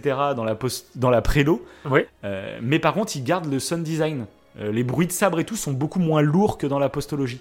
Les sabres paraissent beaucoup plus légers. Euh, donc ça, j'ai trouvé ça intéressant qu'ils fassent un mélange, tu vois, pour que ça reste, on va dire, cohérent au niveau du sound design, que ça évolue petit à petit jusqu'à arriver à la postlo où les bruits sont plus lourds, tu vois. Voilà, c'est un détail et je suis même pas sûr de ce que j'avance. C'est juste une remarque que je me suis faite euh, en regardant les, trucs, mais je n'ai même pas été vérifié. Mais j'ai vraiment l'impression que les bruits de sable là sont différents de la postologie et sont, ouais, ils sont plus légers, un peu plus aigus euh, quand ils, quand ils se cognent. Bref, c'est du détail. Hein, ok, ouais, Et du coup, un autre truc qui est très intéressant, c'est que avant que l'épisode sorte, euh, tout le monde disait s'il y a un combat entre Obi-Wan et Anakin, ressortez-nous euh, Battle of the Hero, la, la musique culte euh, du combat. Euh, pour faire la revanche, en gros, faut la même musique avec les cris d'opéra et tout le bordel. Et quand arrive l'épisode, bah, c'est pas pas la même musique. c'est une musique du coup que j'ai vraiment bien kiffé, qui a un peu de son, c'est un peu de chorale, d'opéra, etc. Je suis pressé de la réécouter tout seul, sans, sans, tout le bruit autour et tout, parce que je pense qu'elle a vraiment du potentiel. Après, est-ce qu'elle sera aussi bien que Battle of Zero? Je pense pas, parce que Battle of Zero, c'est trop culte, donc on verra plus tard. Mais, mais c'est comme on disait tout à l'heure, c'est pas parce que c'est moins bien que c'est à chier en fait. Ah oui, voilà, et du coup, euh, bah, c'est trop marrant, c'est que je suis tombé sur une vidéo YouTube où il y a un mec qui a fait un remix euh, donc de la scène du combat final de la série Obi-Wan, mais avec la musique du 3. Et du coup, je t'avoue qu'au début, quand ça démarre, et que t'entends les premières notes et tout, et t'as Vador qui arrive sur la planète, t'as Obi-Wan qui allume son sabre, ça fout des frissons. Tu dis putain, C'est ce que tu m'as envoyé? Ouais. Ah, ok. Enfin, euh, regardez après, ouais. Ok, ok. Du coup, ça, ça fout des frissons. Mais le combat, du coup, en plus, bon, ce qui est très cool, c'est vrai que c'est un truc que je trouve un peu dommage, mais c'est dans. Enfin, c'était déjà à l'époque dans Star Wars. Euh, quand il y a un combat au sabre laser, il y a toujours un autre combat en même temps. Ce que tu disais dans la prélo, bah, il y a le combat Palpatine, Yoda, euh, voilà. Euh, même dans la trilogie originale, hein, quand il y a Luke contre Vador, et bah, à chaque fois, à part dans l'Empire contre-attaque, où là tu suis vraiment le duel, je crois, en entier. Mais, Mais dans, comme dans Ahsoka, le retour du Jedi. Tu parlais d'Asoka, pareil. T'avais un duel. Oui, voilà, bah, Ahsoka, voilà. Et puis dans le retour du Jedi, du coup, euh, il y a le combat euh, Luke contre Vador et c'est coupé avec des scènes de, des Ewoks qui se battent dans la forêt avec euh, Han Solo et Leia, tu vois. Et du coup, je t'avoue que moi, ça, c'est pas que ça me gêne, mais j'aimerais bien un duel où euh, on reste dans le duel non-stop, on va pas couper avec un autre combat à côté, etc. C'est un petit détail, mais je trouve. Mais après, c'est dans plein de séries. Ça, c'est pas que dans Star Wars. C'est on aime bien, entremêler plein d'intrigues en même temps. Ça, ça donne un rythme, etc. Mais du coup, là, dans la vidéo que je t'ai passée, du coup, avec la musique de Battle of the Hero, le mec, il a tout cuté pour qu'il n'y a pas les scènes avec Reva. Il y a vraiment que le combat euh, Ok, c'est non-stop. intéressant. Ok, ouais. Et donc, déjà, le combat, ce qui est très intéressant, c'est qu'il dure presque 7 minutes de combat non-stop. hein. Ah bon? Sans parler après, bah, du coup, de la scène avec le casque et tout de Vador qui vient après. Il y a 7 minutes de combat non-stop où il se tape avec les, avec les sabres, avec les pierres. Ah et ouais, ça dure 7 minutes. hein. Ah oui, c'est long. Il y a une chorégraphie de 7 minutes hein, quand même, c'est balèze. Et euh, par contre, bah, du coup, donc ça, j'ai kiffé le fait de voir le combat en, en un seul bloc, tu vois. Par contre, bah, en fait, moi qui disais ça aurait été trop cool avec la musique du 3 et tout, même si au début ça m'a foutu des frissons, bah, tu, tu verras si toi ça te fait pareil. Mais au fur et à mesure du combat, comme les musiques je les connais pas, bah, il y avait un sentiment un peu bizarre. Euh, J'étais pas surpris, tu vois, par les musiques et ça faisait un peu trop fan, fan film, tu vois. D'accord. Ça, je sais pas comment expliquer. Le rythme tombe. En fait, t'as le début, j'avais eu des frissons, et puis après, je fais oh. Peut-être que le rythme colle moins à la musique, en fait. euh. Non, parce que le mec a bien remixé. hein. Le, mec, le mec a vraiment bien remixé. Pour le coup, c'est pas juste il a collé la bande son du 3, c'est qu'il a vraiment remixé au bon moment pour qu'il y ait les... Il y a le thème de Vador quand, quand il faut. Il y a le... voilà, il y a- Donc il a bien fait le truc, donc ça reste quand même très cool. Mais je me dis finalement, c'est moins impactant que ce que j'aurais imaginé. Voilà. Je... C'est moins impactant, et du coup, parce que c'était une question que j'allais poser justement, c'est que dans toute la série, euh, il y a plein de moments où ils auraient pu passer le thème de l'Empire qui est souvent rattaché à Vador, c'est le fameux tan tan tan Ouais. tan tan tan. C'est ultra culte. Et ils mettent un tout petit peu à la fin quand, quand tu sais, il y a Palpatine qui parle à Vador et ils mettent. Mais sinon, ils ne mettent pas du tout de la série. Et c'était une question que je me posais. Je me disais, est-ce qu'on l'a vu même dans dans d'autres œuvres qu'il y a eu C'est pourquoi ils font ça? T'as la facilité de pouvoir réutiliser des thèmes ultra connus. Pourquoi tu vas, tu vas inventer un autre thème ou je sais pas quoi? Alors qu'il y a des scènes, ça pourrait rendre ultra épique. Le premier affrontement entre Obi-Wan et, et, Anakin, tu dis, il n'y a aucune musique connue. Alors que les deux protagonistes, euh, c'est culte leur retour. Quoi. Donc pourquoi ils mettent, glissent pas une petite musique connue? Et finalement, en fait, bah, je suis plus si convaincu. Après avoir vu cette vidéo, bah, je Mhm. me dis qu'en fait, c'est. Du coup, tu fais une autre musique pour qu'il y ait une autre identité, pour qu'on reconnaisse aussi bah, ce combat. Cette musique, c'est la musique de ce combat-là. Euh, c'est pas la musique, ah bah c'est la musique de ce combat et de ce combat et de ce combat, tu vois. Et parce que final, une fois que tu l'as, bah, ça te fait plaisir peut-être au début, mais je suis pas Ouais, convaincu sur tout le combat que, Ouais. que ça garde le même plaisir. Quoi. Bah, je me euh, demande. C'est vrai qu'on avait Mm. euh, dans, dans l'épisode précédent, on avait parlé euh, euh, de l'effet du frisson un peu, surtout spécifiquement Mm. à l'horreur. Et il me semble que le frisson, au bout d'un moment, en fait, il se perd quand tu réécoutes tout le temps le même le même son. Ouais. Bah, il n'y a plus l'effet de surprise Il n'y attendu. a plus le surprise, ouais, c'est ça, il y a Et plus du coup, surprise. donc, peut ouais. perdre. Peut-être qu'ils ont pris le, le parti de se dire on va faire du renouveau Mm. parce que justement on peut recréer du frisson avec une nouvelle musique. Je pense. hein. Mm. Euh, et que c'était peut-être pas plus mal. En plus, et là tu ressens du coup ce côté-là euh, où en fait la musique qui était inédite que tu as vu du coup, bah, enfin la musique qu'on a vu tous les deux quoi, euh, Mm. originale, peut-être que c'était mieux, ouais. Peut-être qu'ils l'ont étudié, qu'ils se sont posé la question, qu'ils ont Bah, étudié bah, truc forcément, et- de toute façon, qui se pose la question. Mais moi, c'est une vraie question que moi, je me posais. Pourquoi, souvent, dans les œuvres, ils tombent pas dans la facilité de reprendre des thèmes qui vont plaire à tout le monde parce qu'ils sont déjà connus Pourquoi il, tu vois, il Ouais, il cherche retente, des musiques qui, Ouais, pour... alors qu'on sait qu'en plus ça va pas nous parler direct et peut-être qu'il y a des musiques, euh, on va dire, oh, c'est même pas marquant les nouvelles musiques, j'aime pas hein, les nouvelles musiques. Alors que ce serait tellement facile de réutiliser des thèmes ultra connus. Je pense par exemple dans la Postlo, euh, à n'importe quel duel, tu refoutais Battle of the Hero, tout le monde avait des frissons dans la salle, tout le monde applaudit ou je sais pas quoi, tu vois, c'est la facilité Ouais, ouais. de ouf. Mais c'est très fast-food en fait. C'est on va refaire la même musique pour faire kiffer les gens sur le moment, et puis après la scène, on l'oubliera parce que ça fera bis repetita, truc comme ça. Non, ils préfèrent créer un truc qui peut-être du coup va mieux vieillir. C'est ce que je me suis fait la remarque là. Hmm. Donc euh, voilà. Après, j'ai peut-être tort, hein, mais je viens de me faire la remarque en, rega- en regardant cette vidéo, donc c'est assez fou. Euh, C'était une vidéo imprévue hein, que j'ai regardé juste avant. Euh, c'est imprévu, mais, mais j'ai ressenti ça, donc voilà. Mais eh ben, et, euh, il y a une autre question que je me pose. C'est euh, du coup, t'as tout vu d'une traite, donc t'as tout- t'as vu la scène de combat d'une traite. Et moi, au contraire, j'ai trouvé le fait de faire le duo avec Reva là intéressant parce que je trouve que Reva, du coup, elle affronte deux humains, Euh, deux humains qui n'ont euh, qui n'ont juste pour se défendre que des, des fusils. Et Ouais, euh, donc l'oncle et la tante de Luc. Ouais. c'est ça, voilà.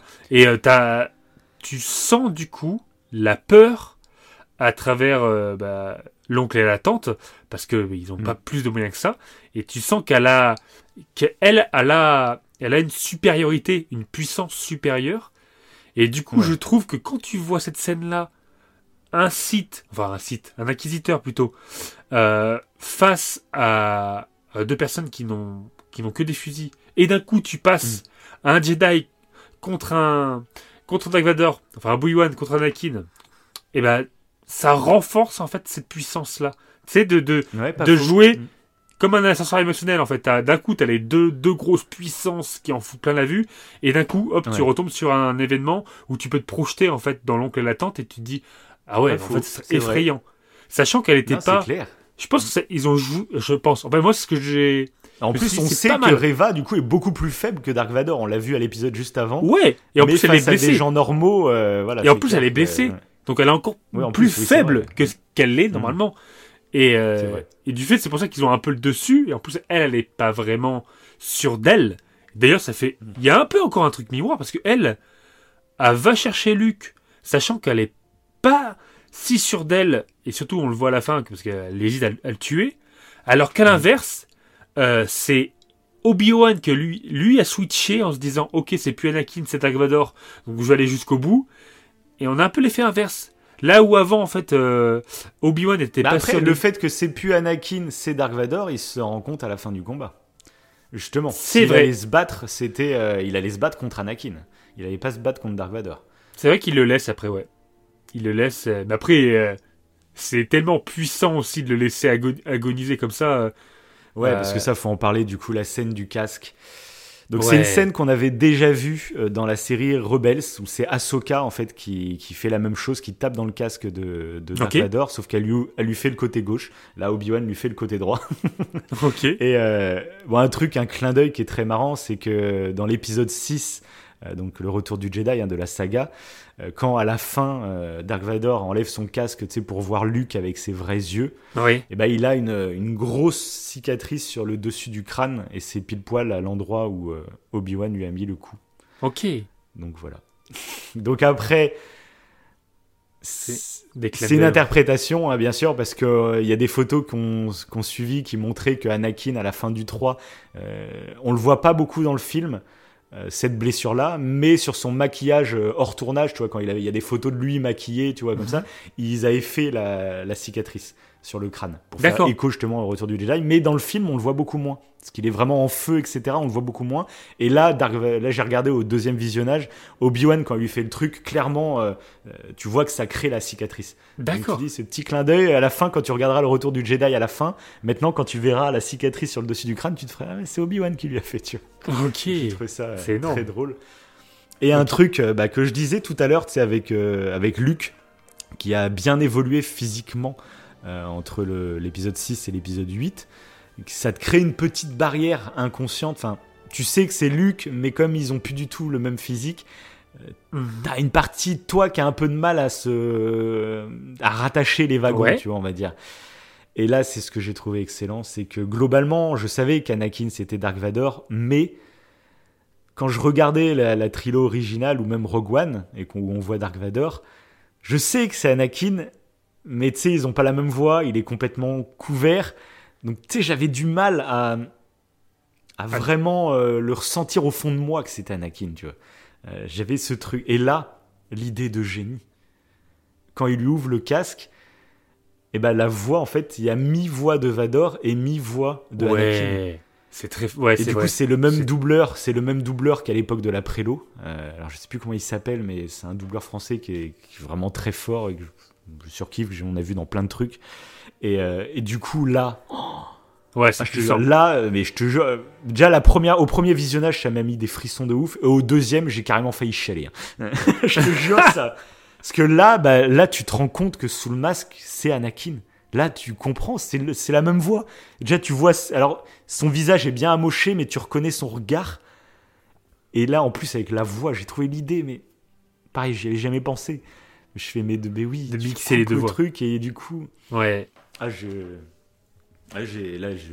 c'est trop. Puis tu vois Obi-Wan, du coup, qui se met à chialer et qui lui demande excuse-moi et qui lui dit pardonne-moi, Anakin, en pleurant. Mais non, mais c'est fini. Ouais, arrêtez, ouais. arrêtez, remballez les stands. je- c'est trop, c'est trop pour moi, là. C'est là, c'est toujours ce scène. c'est Et même là, tu vois encore, la deuxième fois m'a mis encore plus en PLS que la première.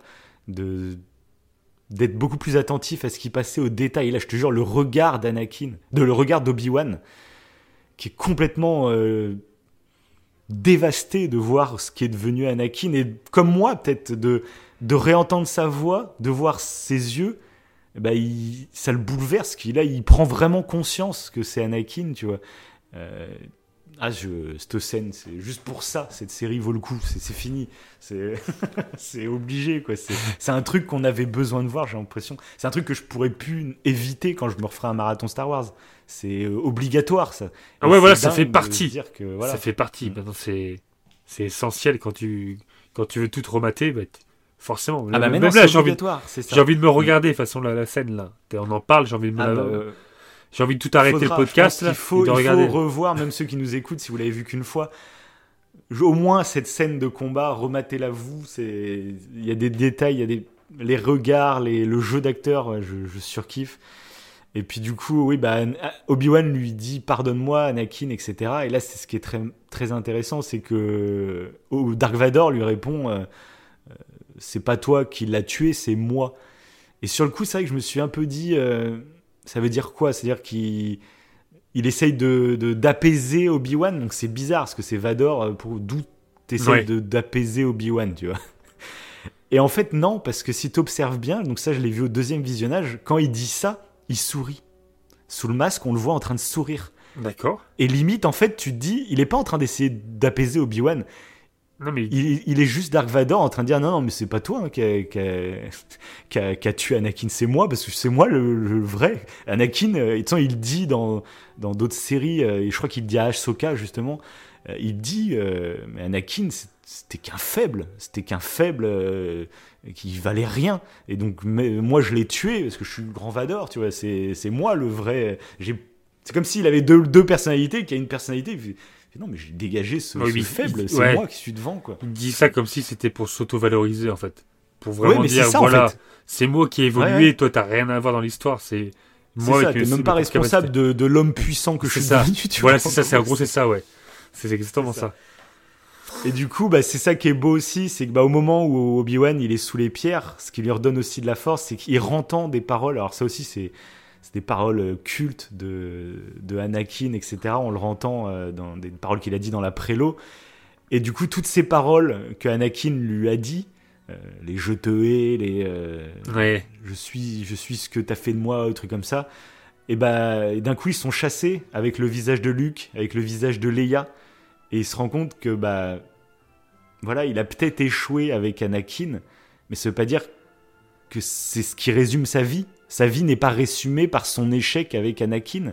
Euh, et au contraire, justement, là, il le voit avec ses enfants. Il se dit qu'en fait, il peut retrouver la lumière.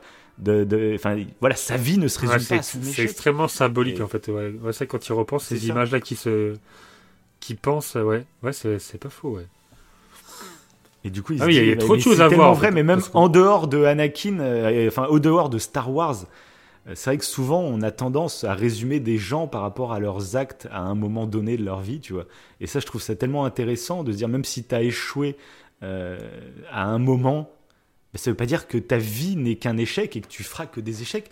Quelqu'un qui fait quelque chose de mal peut aussi faire 10 000 choses de bien, en fait. Mhm. Et, et tu le juges à quel niveau, en fait? Tu le juges euh, pour ses- son acte mauvais ou c'est tous ses actes bien C'est un débat qui est sans fin, presque, mais qui est, qui est super intéressant, je trouve. Mm. Et, et du coup, bah, ça soulève ça. Moi, j'ai bah, j'ai trouvé ça bah, tellement touchant en plus. De... Et puis, du coup, ça colle à la suite de la saga. Et c'est un truc pareil que j'y pensais pas avant. Mais avant, on quittait. euh, on t'avait l'impression que la dernière fois que Obi-Wan et Anakin se voyaient, c'était à la fin du combat sur Mustafar.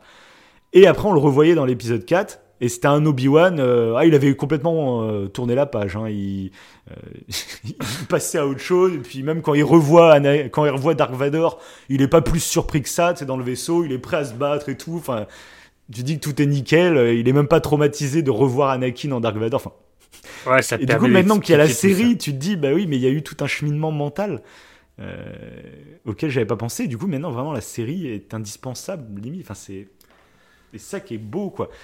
Donc, tu peux t'attarder, comme je disais, sur le côté un peu un peu moins de budget global de la série ou je sais pas quoi, mais je trouve en termes d'écriture, c'est parfait. C'est moi, j'ai surkiffé. Voilà, c'est C'est beau.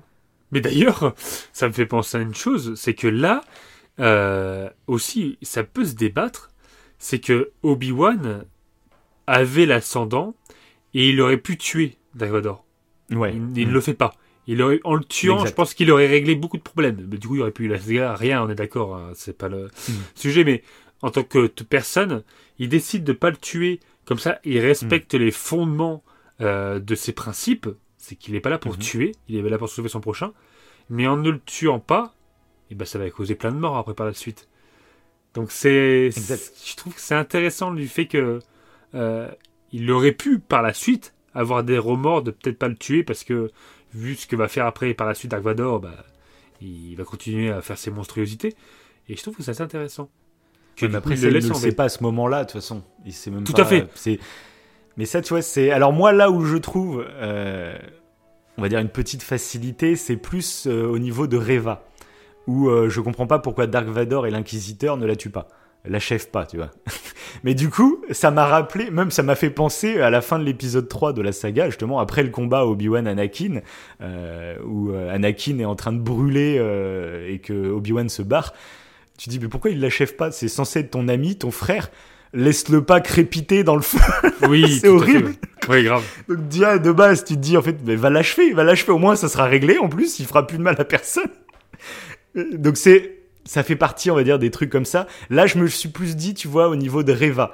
Où c'est vrai que Dark Vador et l'Inquisiteur, ils disent, euh, en plus, ils lui disent, euh, tu vas rejoindre la fange, euh, comme c'est ce qu'elle avait dit à l'Inquisiteur, euh, et il lui ressort la même réplique. Et tu dis, mais pourquoi vous la laissez comme ça? Alors, En plus, tu vois, bon, elle est blessée, mais euh, ça va, elle va sur Tatooine et tout le bordel, donc elle était Oui. pas non plus blessée de fou, quoi. Euh, donc c'est plus là où je me suis dit, c'est pas logique au niveau de pour, pour, Dark Vador et l'Inquisiteur. Bref, c'est pas Oui, logique, mais c'est pas non plus horrible. Oui, on nous raconte une histoire, donc faut accepter. C'est du cinéma, faut accepter des petites, euh, voilà. Après. euh, je me suis un peu fait la réflexion, c'est vrai, euh, tu te dis, bah oui, Obi-Wan, là, il, il avait moyen de tuer Dark Vador, et puis voilà. Mais justement, ce qui va être intéressant, c'est d'essayer d'expliquer, de comprendre. Souvent, bah, on reproche. Alors, est-ce que c'est fait exprès aussi de cette façon-là? C'est qu'on reproche justement, en faisant des séries comme Obi-Wan, en faisant des séries comme Rogue One, etc., c'est de donner des réponses à des choses qu'on veut pas forcément savoir. Euh, Il y a des, il y en a plein qui reprochent ça en fait, à- de faire plein de séries, etc. Bah, en fait, on nous donne, on nous éclaire sur des points où en fait on préférait laisser ça dans le flou parce que c'était ça avait plus de charme ça on l'avait reproché dès le départ pour la prélogie il y en avait plein qui connaissaient la trilogie originale et Dark Vador ils avaient fantasmé son passé on savait que c'était l'apprenti d'Obi-Wan etc mais du coup on avait fantasmé tout un truc Mhm. et quand bah, à un moment la prélogie arrive euh, avec une vision bah forcément il y a plein de gens qui n'avaient pas du tout cette vision et du coup qui se sentent agressés tu vois par la, la réponse officielle on va dire qu'on te donne et du coup, là, c'est l'inverse. C'est que Obi-Wan décide de, de partir en laissant euh, Dark Vador en vie. et on va reprocher, ben, il est complètement con, pourquoi il fait ça? Ben non, au contraire, essaye de faire l'effort de pourquoi il le laisse en vie. Euh, oui, c'est ça, c'est ça. Il y a plein d'interprétations possibles, donc pourquoi tu vas chercher direct à dire oh c'est complètement con? C'est la réaction basique c'est de oh c'est complètement con, c'est complètement débile. Ben non, essaye de comprendre justement. Là, on te le dit pas. Là, on te laisse vivre tes émotions, essayer de comprendre ce qui se passe dans la tête d'Obi-Wan à ce moment-là. Moi, j'y vois pas mal de. Il se rend compte qu'Anakin est mort, et lui, il venait pour, euh, pour combattre Anakin. Et là, sur ce combat, bah, il comprend qu'en fait, Anakin est vraiment mort et que c'est maintenant c'est Dark Vador. Et c'est comme si bah, j'étais pas venu tuer Dark Vador. Je ne sais pas qui va devenir un putain de site qui va tuer la moitié de la galaxie. Je sais pas. Il n'en sait rien en fait. Euh, lui, c'est juste son Anakin qui revient et du coup.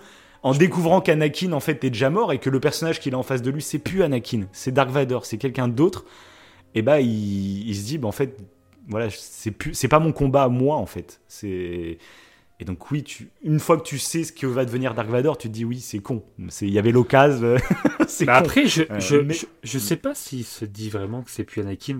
Bah, en fait, quand il est parti. Mais moi non plus, je ne sais pas, mais j'essaie dit... de trouver des. Ouais, voilà. Euh, je m'en théorisais sur euh, ce qu'il pense. Ouais.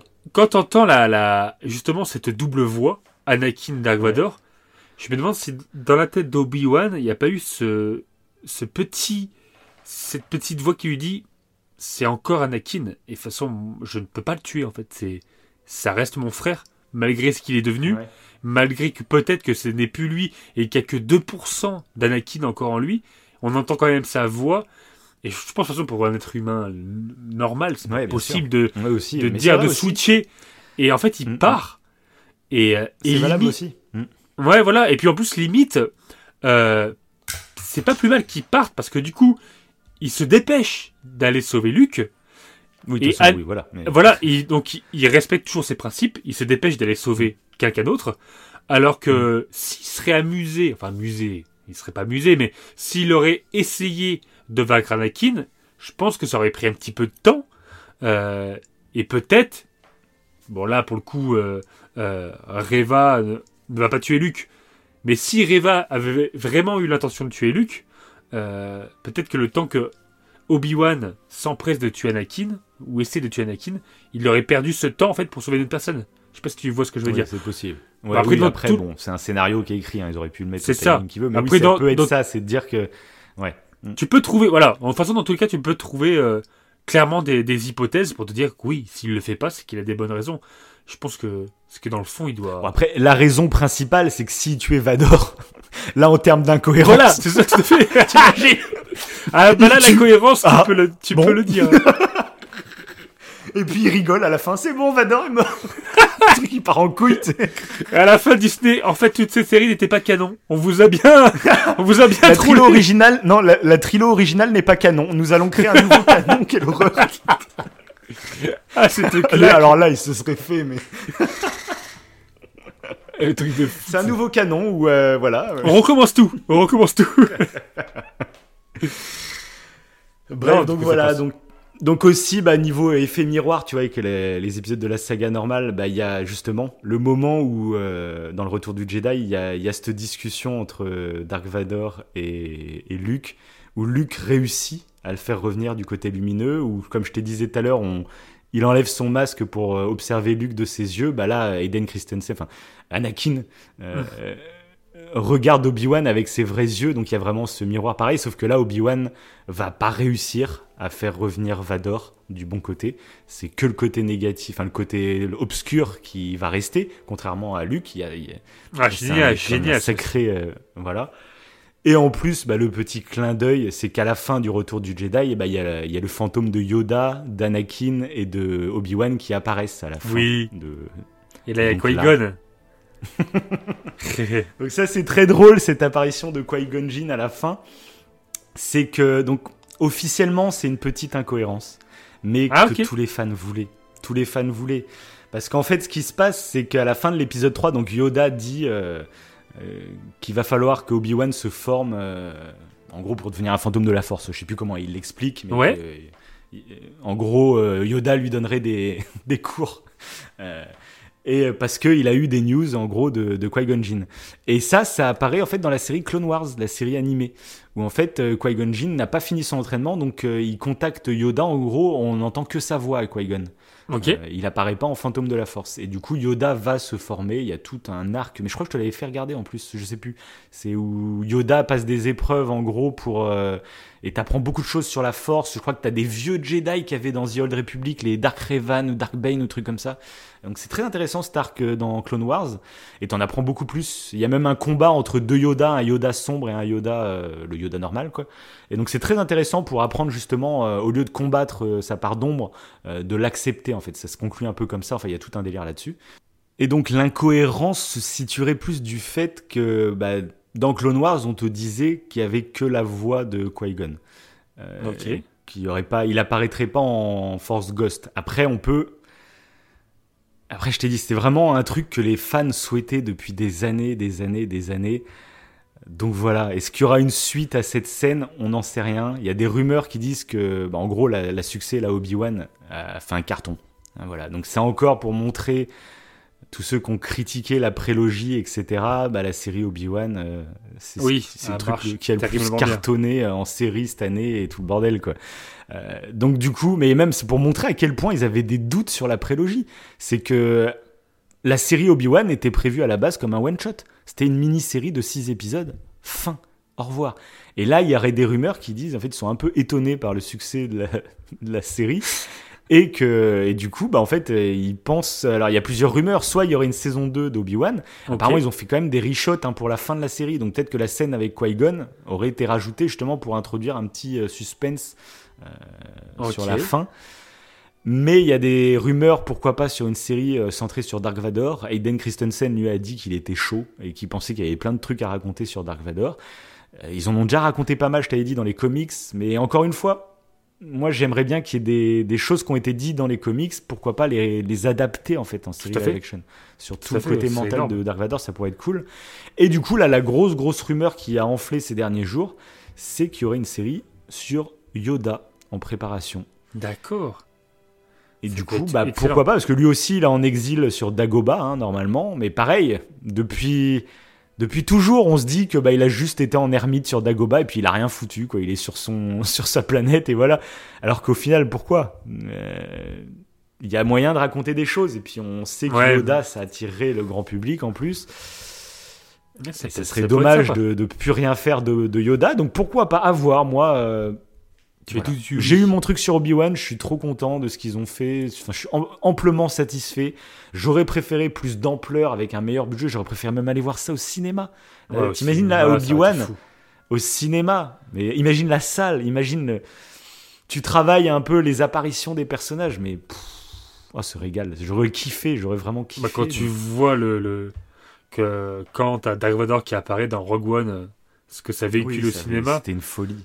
donc là, euh, ouais, ça aurait été énorme. Imagine le- la première fois qu'on revoit, parce qu'en plus il tarde à faire à montrer Obi-Wan. On voit Reva et tout avant de revoir Obi-Wan en train de couper son sa grande raie là ou je sais pas quoi Oui, au tout début de la série. Pareil, ils, met- ils mettent du temps à teaser, tu sais, le sabre, ils mettent du temps avant de l'allumer.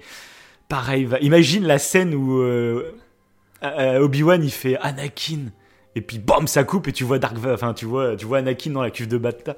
Imagine au cinéma l'impact que ça aurait eu, ça aurait été Ah ouais, fou, ça aurait été énorme. Ça aurait été, ça aurait été génial. Bref, voilà. Est-ce que tu aurais d'autres choses à rajouter sur cette série? Non, je crois qu'on a fait. euh, On n'aurait pas dit. Je vais reprendre mes petites notes, voir s'il y a un sujet qu'on a pas, parce que j'avais pris pas mal de notes quand même pour cet épisode. Bah, on a- j'avais Euh, parlé de Reva, euh, du bon, de toute façon, on en a parlé juste avant du fait que bah les ah, là, ce qui est assez beau, c'est qu'elle s'est retenue en fait de tuer Luke, donc elle a, euh, Oui, elle n'est ouais. pas devenue le monstre. Donc que- ça, Bah pour moi, ça, c'est un peu une conclusion hollywoodienne à un problème réel qui existe réellement, donc de ces enfants qui ça. reproduisent les violences. euh. Dans la réalité, généralement, ça se termine euh, beaucoup, beaucoup plus mal. Là, Oui, bah sûr, voilà, c'est du cinéma. Il faut qu'il y ait une fin euh, encourageante et positive pour montrer que même si on a vécu des trucs horribles, et bah finalement, on, on peut essayer de s'en sortir. On peut essayer de, de, de, de faire des actes bienveillants, on va dire plutôt. Mais après, ça reste du cinéma. Euh, dans la réalité, bien sûr, c'est beaucoup plus sombre. Mais bon, moi je trouvais que c'était une très belle conclusion Bah, parce tu- qu'en plus ça faisait du coup écho à la rédemption de, bah, de Obi-Wan. euh, Voilà. Qui lui aussi était en train de sombrer. Pas de la même façon, Euh, mais lui aussi, il était en train de sombrer en fait.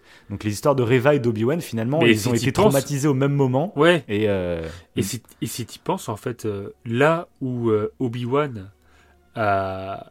Ça a été plus ou moins un échec par rapport bah, justement à Dark Vador. En fait, Mhm. je pense que grâce à lui, grâce à l'influence d'Obi-Wan, il a permis à Reva de basculer du côté presque lumineux. En fait, il a sorti Reva de Mhm. son côté obscur. Il n'a pas réussi avec Anakin, mais là, il l'a réussi Oui, avec vrai. Reva. C'est vrai qu'ils ont bien parlé dans l'épisode 5, il lui a expliqué. Ouais, ils ont euh, parlé un petit peu, peut-être la légère influence qu'il a eue, euh, ça a permis. Ça. La légère influence l'a fait même euh, réfléchir, tu vois. Et quand elle s'est retrouvée ça. face à Luke, et bah, elle a pas pu parce qu'elle s'est rendue ça, voilà. compte. elle- parce qu'on le voit dans la scène où elle, elle- elle regarde Luke et elle se voit en Anakin, elle se Tout voit fait. en Dark Vador et elle se voit elle à la place de Luke et du coup ça tout résonne dans sa tête et pareil, c'est vrai que c'est beau. C'est ça aussi, ça, c'est un truc qu'on a déjà parlé dans pas mal d'émissions, c'est que des fois il y a des euh, rien qu'un faire un sourire à quelqu'un dans, dans la rue. Ouais, ça en fait, tu te dis que c'est totalement anodin, mais peut-être que ça aura un impact sur la journée de quelqu'un. C'est tout bête, c'est vraiment un geste basique. Et le moindre petit geste comme ça, des fois, on se rend pas compte de l'ampleur que ça peut avoir. Ça aussi, c'est un sujet dont on parlera dans une autre émission, sur une série qu'on est en train de regarder plus tard, où il y a un peu cette morale des petits gestes qui Ouais. semblent anodins sur le moment, mais qui ont une influence très grande dans la vie d'autres personnes. Mais je vous en dirai pas plus. Là, tu vois, c'est vraiment, c'est vraiment une énigme. Là, ceux qui arrivent à trouver la série, mon gars, ils sont forts. Donc voilà. Globalement, euh, je pense que moi, enfin moi, j'ai à peu près tout dit. Donc globalement, moi, je suis vraiment très satisfait de ce qu'ils ont fait. Ça aurait pu être mieux, mais comme tout, ça aurait pu Ouais. être mieux. Mais déjà, apprécions ce qu'on Ça a. aurait pu être moins bien. Euh, Aussi. moi, je suis. Toutes mes craintes ont été balayées. En plus, au-delà des craintes que je pouvais, enfin, que je pouvais avoir, parce que je voulais au moins que la relation Obi-Wan-Anakin soit bien travaillée. C'est ce que je voulais minimum. Et, et de ça, en fait, ils ont créé deux autres personnages. Enfin, ils ont repris un personnage avec Leia, mais que je trouve génial. Et ils ont, euh, ils ont créé un nouveau personnage avec Reva que je trouve très bien aussi. Et du coup, c'est des trucs que ça, je n'attendais pas et qui m'ont agréablement surpris. Ah oui, tout à fait, moi aussi. Elle a C'est une part ça. importante. En plus, c'est un personnage féminin qui est fort, c'est cool parmi les inquisiteurs. Donc, euh, Mhm. Ouais, ouais, bien c'est ouais. bien, c'est bien. Je trouve que c'est super cool. Et d'ailleurs, par contre, il y a une question que je me pose, c'est que on ne sait pas du coup le grand inquisiteur, euh, c'est quoi la, la fourberie qu'il a utilisée pour pas mourir en fait? On ne sait pas parce qu'elle le tue et Ouais, non. il l'explique pas particulièrement. Donc, euh, bon, C'est ça, je pense que bon, après, c'est pas la Là, je pense que c'est- ont- c'est une incohérence totale. Je déteste la série. Voilà. C'est ça. ah, mais en fait, c'était de la merde cette série. Moi, je. Et puis, tu te rappelles la scène de course-poursuite avec Leia? Oh Euh, Pour moi, là, c'est indigne. C'est indigne d'une série sur Obi-Wan. hein. Je Ah suis bah, désolé, Obi-Wan méritait beaucoup mieux que ça. hein. Mais comment, Euh, comment ils ont pu laisser Non, ça moi je suis désolé. De toute façon, Disney, il pense qu'au fric. hein. Donc, euh, à un moment, euh, euh, ça fait, ça fait la 10 face. ans qu'il chie sur la licence. je suis désolé. Moi, je.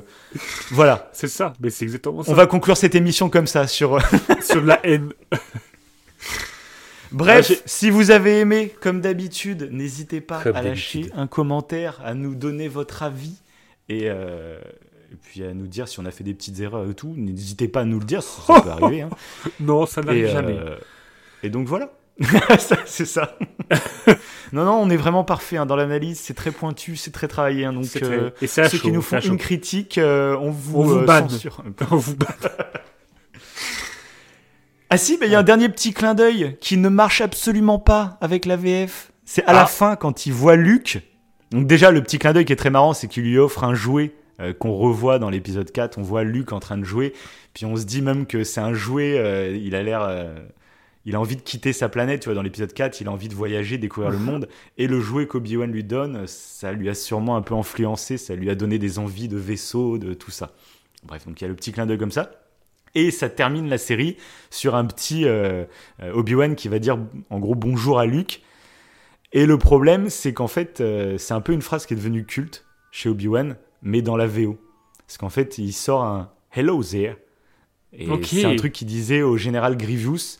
Euh, sauf qu'en fait, ça a été traduit à l'époque, à l'épisode 3, en VF, ça a été traduit en Bonjour tout le monde. Et sauf que bah là, ça, du coup, en anglais, ça passe there, mais ça passe plus quand il s'adresse qu'en VF. Il pouvait pas dire, il va vers Luc et puis il fait Bonjour tout le monde. bonjour tout le monde. ah non, ça Ah, la série pas. qui se finit vraiment mal, quoi. Tu- C'est ça. Le vieux fan service, il réfléchit. Bonjour tout le monde.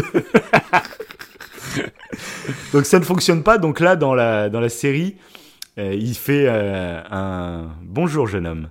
Voilà. Ok, oui, Il lui sort comme ça, mais tu sens en plus qu'il lui dit avec un petit clin d'œil, comme s'il faisait le clin d'œil aussi aux fans. Moi, j'ai trouvé. Alors il y en a qui vont dire que ça fait fan service, qu'il fait le clin d'œil et tout le bordel.